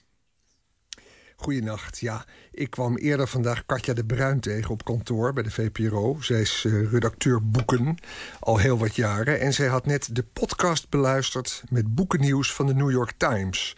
Waar ze deze week berichten over de meest recente cijfers uit het boekenvak van de Verenigde Staten. En wat blijkt? De laatste vijf maanden is er één categorie boeken enorm uitgesprongen. De omzet daarvan is met maar liefst 30% gestegen. En dat is de categorie van de Young Adults boeken. In Amerika ook wel de YA genoemd. Ofwel boeken voor jongeren. Luister even mee naar hoe die podcast dat brengt. Adult nonfiction and fiction is down 3%, almost 4% compared to last year. But children's and young adult is once again the category that's kind of carrying the entire industry. It's up 30%. Wow. Yeah, this is a trend that is not going away. And I'm starting to wonder if the, some of the reason that the adult sales are down is that more adults are reading young adult and, um, and children's books. Switching over. Ja, Anton, maar daar, daar komt iets uit de mouw op het eind. Ja, want wat zeggen ze? De zogeheten young adults boeken, boeken voor jongeren, zeg tussen de 15 en de 25 jaar, worden uitstekend verkocht. Maar het is net alsof die misschien wel door volwassenen worden gelezen en aangeschaft. Dus dan zou de ontlezing Ehm. van de jeugd nog steeds doorgaan. Maar dan zijn de volwassenen voor wat makkelijker boeken zijn gegaan. Waardoor het algehele betoog van de verloedering nog vier in het zadel zit. Ja, dat is inderdaad wat je met zoveel woorden zou kunnen zeggen. Ik vroeg collega Katje de Bruin waarom haar aandacht vanochtend bij dat nieuws op de podcast van die New York Times zo was blijven haken.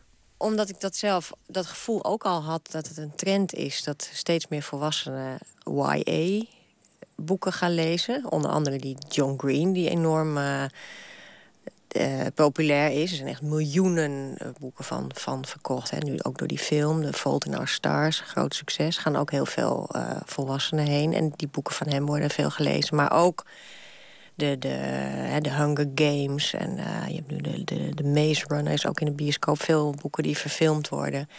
Dus het was mij al opgevallen dat veel volwassenen zich niet langer schamen... om een boek, boek te lezen dat eigenlijk voor kinderen is bedoeld. Of jongeren. Ja, dus dan zou toch die, die eh, volwassenen, zou toch om die volwassenen gaan die weer de, de jeugdboeken gaan lezen. Die Fault in Our Stars, ik heb die film gezien. Nou, de, kraan ging open. Ik heb, ik heb van begin tot eind gejankt trouwens, Anton. Dus, dus ik ben heel benieuwd naar dat boek. Kan niet anders zeggen. Ja, en eh, nou ja, Katja die heeft het hier over schaamte. Gaat, is het een kwestie van schamen? Eh, is het erg om eh, verhalen te lezen die lekker zijn of die makkelijk aanspreken? Eh, heel veel van, jij hebt het nu over het boek van Green.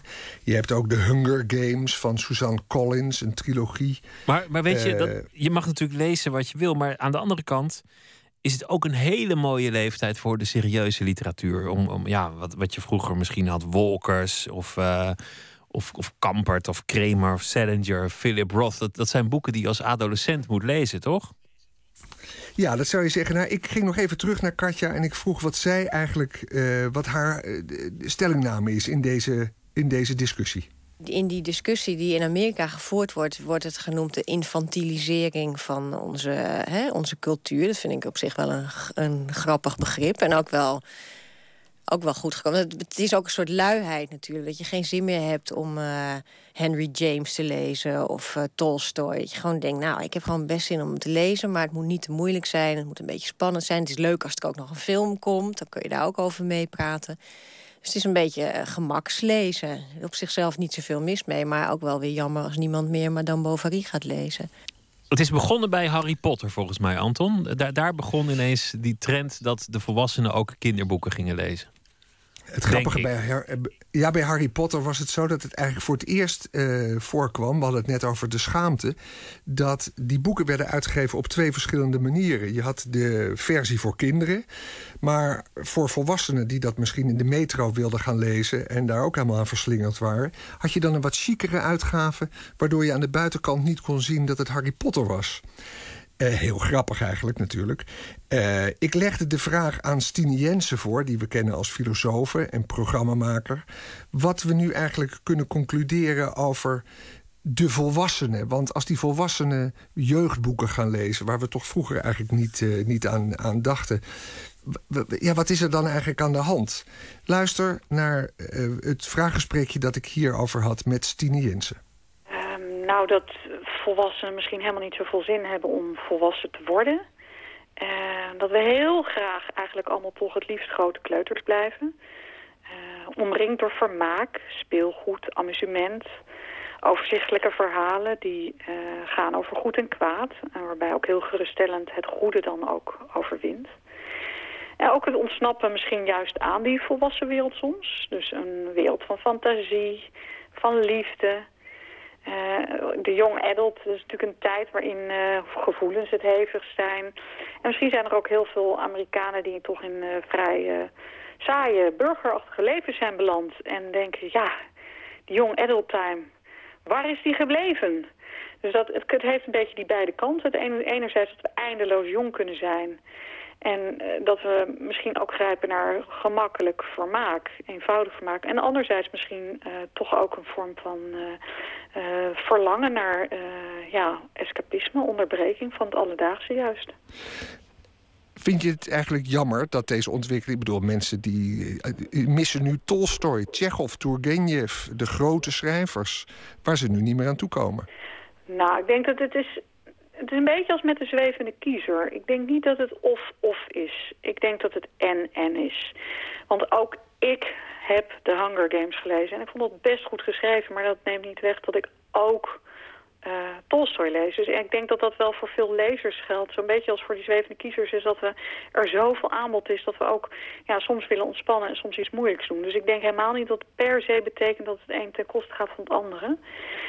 Maar ja, je zegt als het maar niet ten koste gaat van het ander... maar dat is dus eigenlijk wat de cijfers nu uitwijzen. Dat bij de young adults een enorme plus zit... maar bij de gewone fictie, zal ik dan maar zeggen... steeds minder wordt verkocht. Ehm, ja, dan denk ik dat uitgevers er goed aan doen om het label Young Adult op allerlei boeken te gaan plakken. Want er zijn toch heel veel... De meeste boeken die ik ken uit wereldliteratuur die echt prachtig zijn... die gaan echt wel heel vaak over Young Adults. Daar te zijn The Catch in the Rye. Ik las ooit een heel grappig boek ook van Sue Townsend. The Growing Pains of Adrian Mole. Eh, er zijn prachtige varianten van als The Bell Jar van Sylvia Plath. Dus die thema's die in Young Adult eh, boeken heel goed doen... eh, boosheid, fantasie, liefde, goed en kwaad... die zie je ook wel in heel veel prachtige meesterwerken terug. Dus wat dat betreft denk ik dat ook dan uitgevers gewoon wat een beetje markt-wise moeten zijn. Ja, gewoon ehm, de catcher in the rye in, in, bij de jongere boeken zetten. En dan eh, lezen de volwassenen dat boek ook nog eens een keer. Dat is wel een goed idee, toch, Anton? Ja, dat is absoluut een goed idee. En ik sprak vandaag iemand van uitgeverij Lemnis Kaat. En die zegt, in Amerika gebeurt dat eigenlijk ook al lang. Daar heb je grote kasten, afdelingen in boekzaken... en dat is voor de young adults. En daar vind je inderdaad boeken van eh, Mark Twain en van Salinger... die daar gewoon staan. En ja, volwassenen gaan daar naartoe omdat ze denken... ik, wil, ik heb niet al te veel tijd, ik wil eh, toch een boek... En die komen dan in die kast. Dus ik ben het met Stine Jensen eens. Laten we het begrip de zwevende kiezer uitbreiden naar de zwevende lezer. En eh, niet al te cultuurpessimistisch zijn. Want er wordt dus eh, nog steeds ontzettend veel gelezen. En Ja, dat Ja, is het goede nieuws. Er wordt niet alleen maar gegamed en, en gefaceboekt. Er wordt af en toe een boek gelezen. En ja, welk boek dat dan is, dat is secundair, lijkt me. ja, eh, nou ja, dat is dus de discussie. Die discussie in de New York Times wordt daar heel heet gevoerd met voorstanders van de, van de kwaliteitsliteratuur en eh, mensen die dat enorm relativeren. Leuk als die eh, hier wordt opgepikt en dat hebben we dus nu een beetje gedaan. Pieter, Anton, goeienacht en graag tot, tot ziens. dankjewel. Mike Skinner, beter bekend als The Streets, is een eh, Britse rapper en muzikant. Zijn eh, vierde Street CD uit 2008 heette Everything is Borrowed. En daarvan draaien wij The Strongest Person I Know.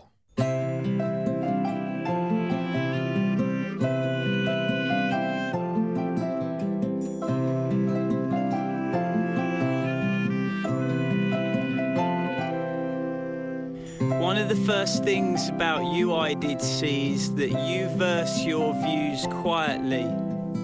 When they traverse truths, I get violent feelings, but softly you time a reply that's wise. A delicate gesture of why you see the best route through is being right through here. But met with acute belying snide of fear, we're best to go there along their idea. But you gently take things slowly. You softly bowl them over. That's the delicate way you've shown me. You're the strongest person I know. You gently take things slowly. You softly bowl them over. That's the delicate way you've shown me. You're the strongest person I know. After taking the worst route blatantly, bang on cue, we managed losing way. But in a squirmy, back construed up way, they actually managed passing you the blame. With that man, ma'am, I'm racked with rage. Even then, your temper stays exactly the same. And in that manner is the manner you stay. Beautiful person that's happily unchanged. You gently take things slowly. You softly bowl them over. That's the delicate way you've shown me. You're the strongest person I know. You gently take things slowly. You softly bowl them over. That's the delicate way you've shown me. You're the strongest person I know. The heat of speech, your words improve. Right out of reach of my stirred up words. But every time they fucking blurt out drool, I'm noticing their rule, learning from you. Cause even though they know they cursed you and should have admitted that they were fools, the next time they're wanting to work things through, the very first person they turn to is you. Cause you gently take things slowly. You softly bowl them over. That's the delicate way you've shown me. You're the strongest person I know. You gently take things slowly. You softly bowl them over. That's the delicate way you've shown me. You're the strongest person I know. Met het uh, typerende Birmingham accent. The Streets, the strongest person I know.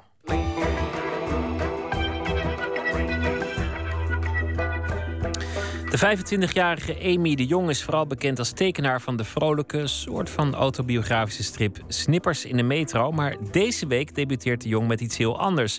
Een graphic novel, De Terugkeer van de Wespendief. Een thriller, anders van stijl, niet autobiografisch en een beetje somber verhaal, althans zo lijkt het. We spreken Amy de Jong over haar debuut.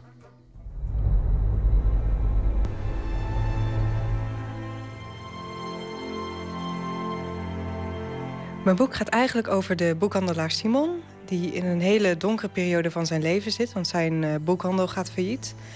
En daar ziet hij eigenlijk geen uitweg meer in, dus hij moet het echt gaan opgeven.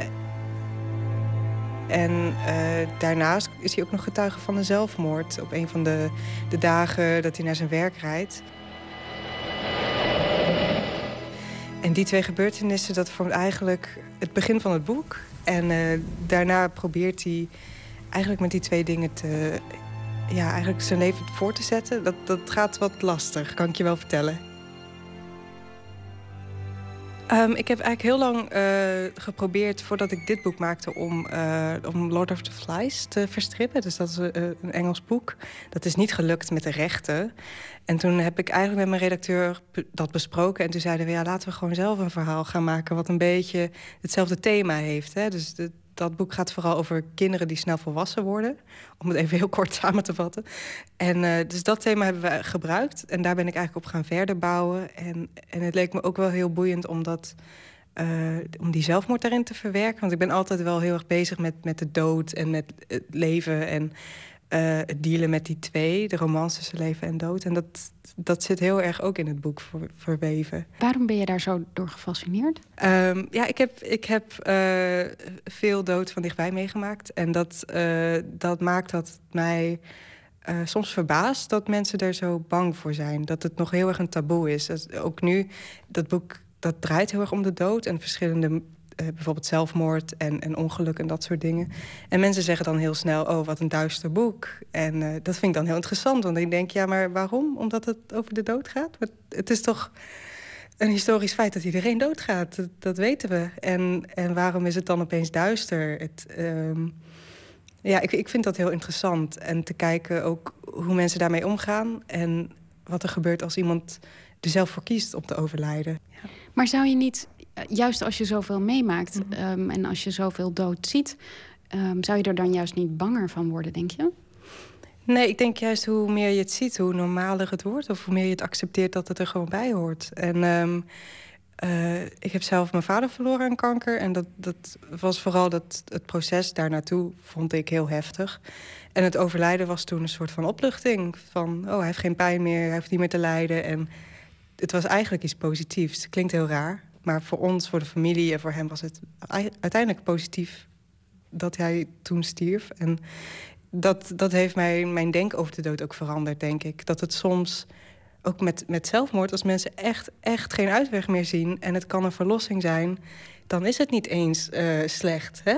Dat, ik bedoel, het is het einde van het leven, maar that's it, weet je wel. En, eh, en nou ja, ik, ik zal niet zeggen dat mijn hele boek over de dood gaat, hoor. Niet dat het zo, dat mensen nou bang worden om het te gaan kopen. Maar het is, het is wel een thema en ik, ik probeer daar eh, op een andere manier naar te kijken. Ja, je stelt die vraag heel letterlijk. Hè? Je, hebt, je hebt een dialoog tussen de boekhandelaar en een meisje in het boek... waarin dit eigenlijk letterlijk naar voren komt.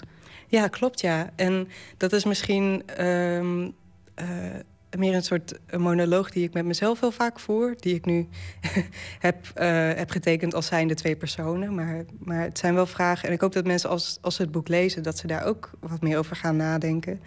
Ehm, ik hoop niet dat het te pretentieus klinkt of zo. Maar ik, ik, ik vind het gewoon goed dat mensen daar ehm, niet, eh, ja, niet te bang voor worden.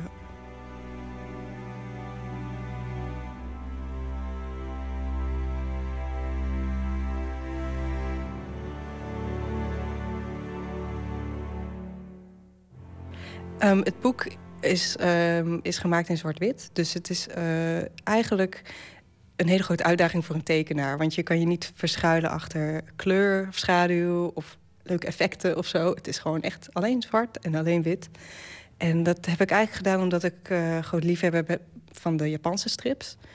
En in Japan wordt alles super, super cheap eh, geproduceerd en, en gedrukt. Dus dat is altijd zwart-wit. En ik, ik vond het zo boeiend dat die tekenaars zelfs met zwart en wit zo goed konden tekenen. En zo, zoveel detail in die strips hadden. En mijn droom was altijd om gewoon een boek te maken met alleen zwart en wit. En te kijken hoe ver ik daarmee zou komen. En, het is echt een uitdaging hoor. Want soms denk je, ja, ik, ik kan dit zwart maken. Ik kan een schaduwtje zwart maken. Maar ja, dan is het weer zo hard. En dan, dan ga je toch wat meer lijntjes gebruiken.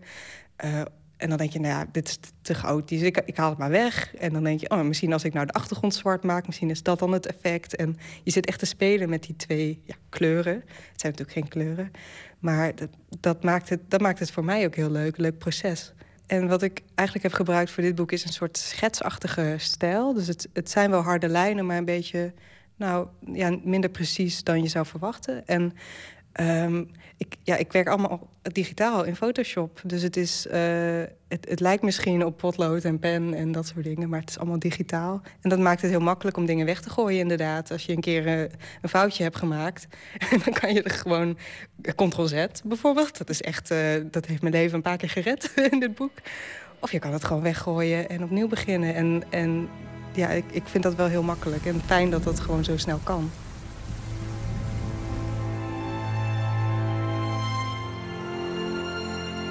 De natuur speelt een eh, hele grote rol hè, in jouw boek. Waar komt dat vandaan?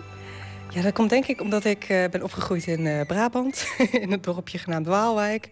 En wij hadden in de buurt hadden wij de Loons en Drunense duinen en de bossen. En ik ben daar heel veel geweest en ik vind het heerlijk om daar te zijn. Nu woon ik in Rotterdam en dat is echt hetgene wat ik mis. Dat zijn die bossen en, en gewoon de stilte die je daar hebt. Ehm, ja, ik denk dat, dat dat verlangen naar toen, dat dat er nog een beetje in zit. En, en misschien heeft het ook mee te maken dat bomen gewoon ontzettend leuk zijn om te tekenen. Als, als tekenaar is het gewoon tof om, om uit te zoeken hoe dat nou, hoe zoiets natuurlijks, eigenlijk hoe je dat kan vangen in een paar lijnen. En, eh, dus het, waarschijnlijk heeft het daarmee te maken. Zijn ze ook moeilijk, bomen?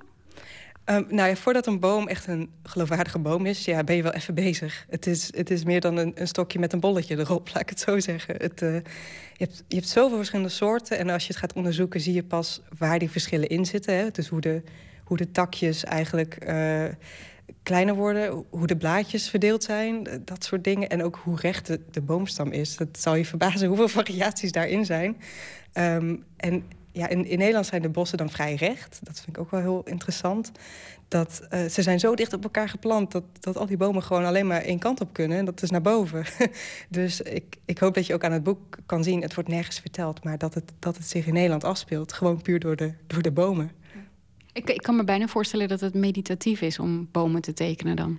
Ja, ik vond het wel heel verslavend. Ja. het, eh, het waren ook. Uiteindelijk zitten er nu meer bossen in dan ik oorspronkelijk had gepland. Het is, het is zo leuk om te doen. Want ik teken eigenlijk alleen maar personages. Ook in animatie en strip. Ik word altijd gevraagd voor personages. En, en bomen is eigenlijk iets wat ik vrij weinig doe. Dus misschien is het ook dat, dat het gewoon eindelijk eens wat anders was. Ehm, maar ja, al die details en de schaduw en zo, ja, het is gewoon ontzettend prettig om te doen. Je maakt meestal maak je autobiografisch werk. Dit is dus een soort semi. Het, het, het schuurt er een beetje langs. De, hoofdrol, eh, de, de hoofdpersoon is een, eh, is een man. Is die dan ook gemodelleerd naar je vader? Nee, nee, hij is meer gemodelleerd naar mij, denk ik. hij is echt zo'n eh, een binnenvetter. Dus, dus hij maakt heel veel dingen mee, maar hij spreekt het verder niet uit. En, en hij wacht tot het niet meer kan om, om ermee te dealen. Dat doe ik zelf ook heel erg. Dus, dus hij heeft... Er zijn eigenlijk twee verhaallijnen in het boek. Eentje in het heden en één in het verleden. En in beide verhaallijnen zie je dat hij heel erg zich terugtrekt en zich verstopt. Bijvoorbeeld eh, in het bos, waar hij heel vaak komt en heel graag komt. En, of in de bibliotheek, schoolbibliotheek. Daar, daar verstopt hij zich dan als er iets gebeurd is. En dat, dat is een beetje, ja, dat, dat is natuurlijk heel letterlijk. Maar hij verstopt zich gewoon heel graag, ook in zijn, in zijn gedachten. Ja, dat heb ik ook heel erg. Dus het is denk ik toch wat autobiografischer dan je denkt. Hij houdt ook erg vast aan, aan de literatuur. Hij houdt vast aan boeken. Daar vlucht hij heel erg in. Heb jij dat ook? Ehm, nou, ik, ik had dat heel erg, dus nu wat minder. Maar ik, ik had als kind heel erg graag gewoon een boek. Of een stripboek. En ja, ook dingen als, als Kuifje bijvoorbeeld. Ja, Kuifje gaat naar de maan. Ja, dat kan helemaal niet. Natuurlijk kan dat niet. Maar, maar in die strip wel. En, en er wordt een universum ges- geschapen waarin dat gewoon kan. En dat, dat vond ik zo lekker. Als je echt bezig bent in een strip... want ik was dan echt een striplezer... Ja, dan bestaat eigenlijk de rest van de wereld niet meer. Je gelooft het gewoon. Tot het allerlaatste plaatje is het gewoon de werkelijkheid. En dat vond ik zo heerlijk. En dat heb ik nooit meer losgelaten. Dus ja, nu ben ik gewoon striptekenaar geworden. En dan kan ik het zelf doen.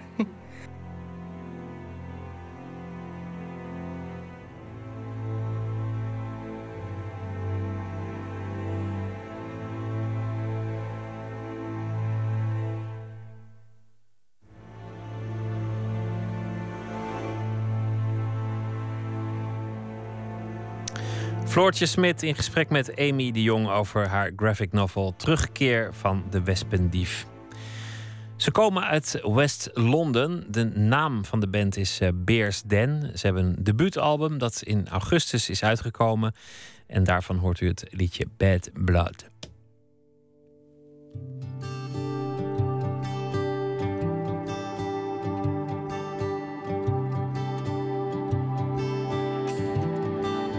Sever the ties. You cutting me out. And fill up the hole that I tried and I tried and I tried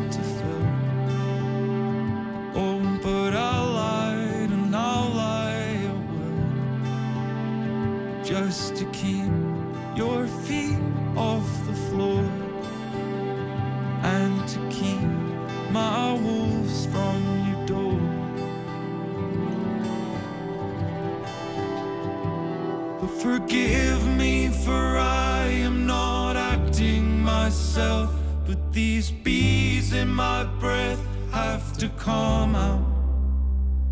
Will you give me no reason to doubt your word? But I still somehow still have my reasons. And I'm sorry, I don't mean to scare you at all. I'm just trying to drain all this bad blood. All this bad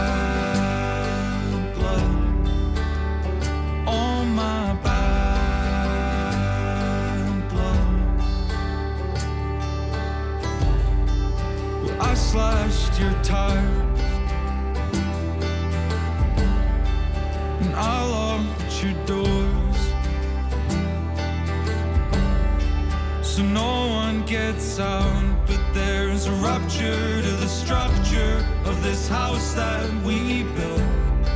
And I fucked it, yeah, I fucked it, and I fucked it until those wolves they took all they could.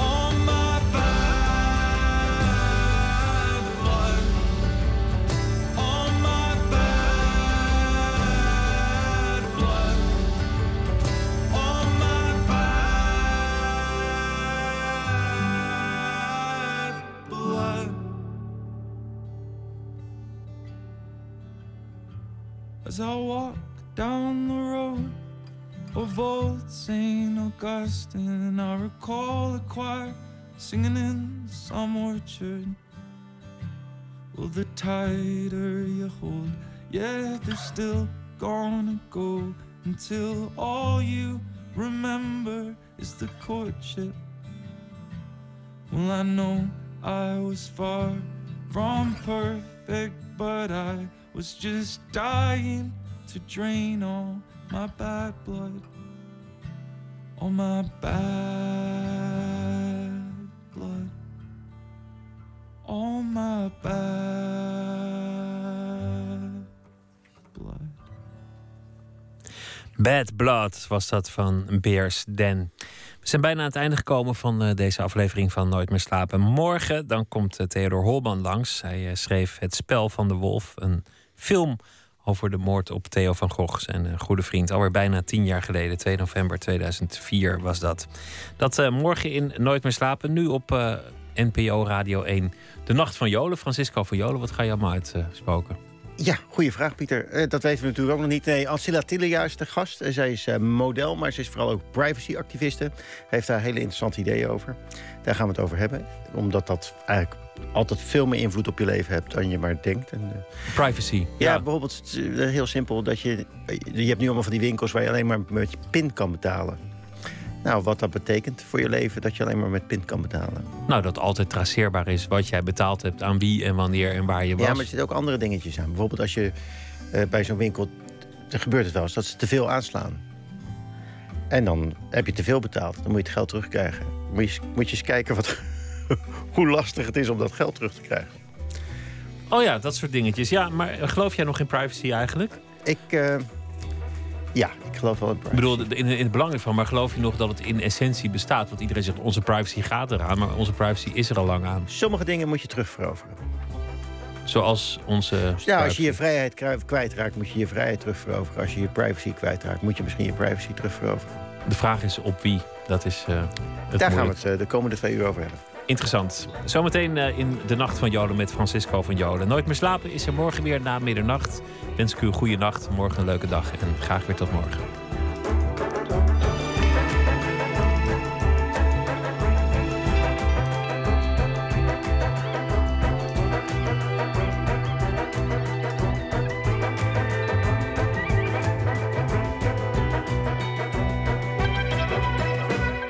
Op Radio 1, het nieuws van alle kanten.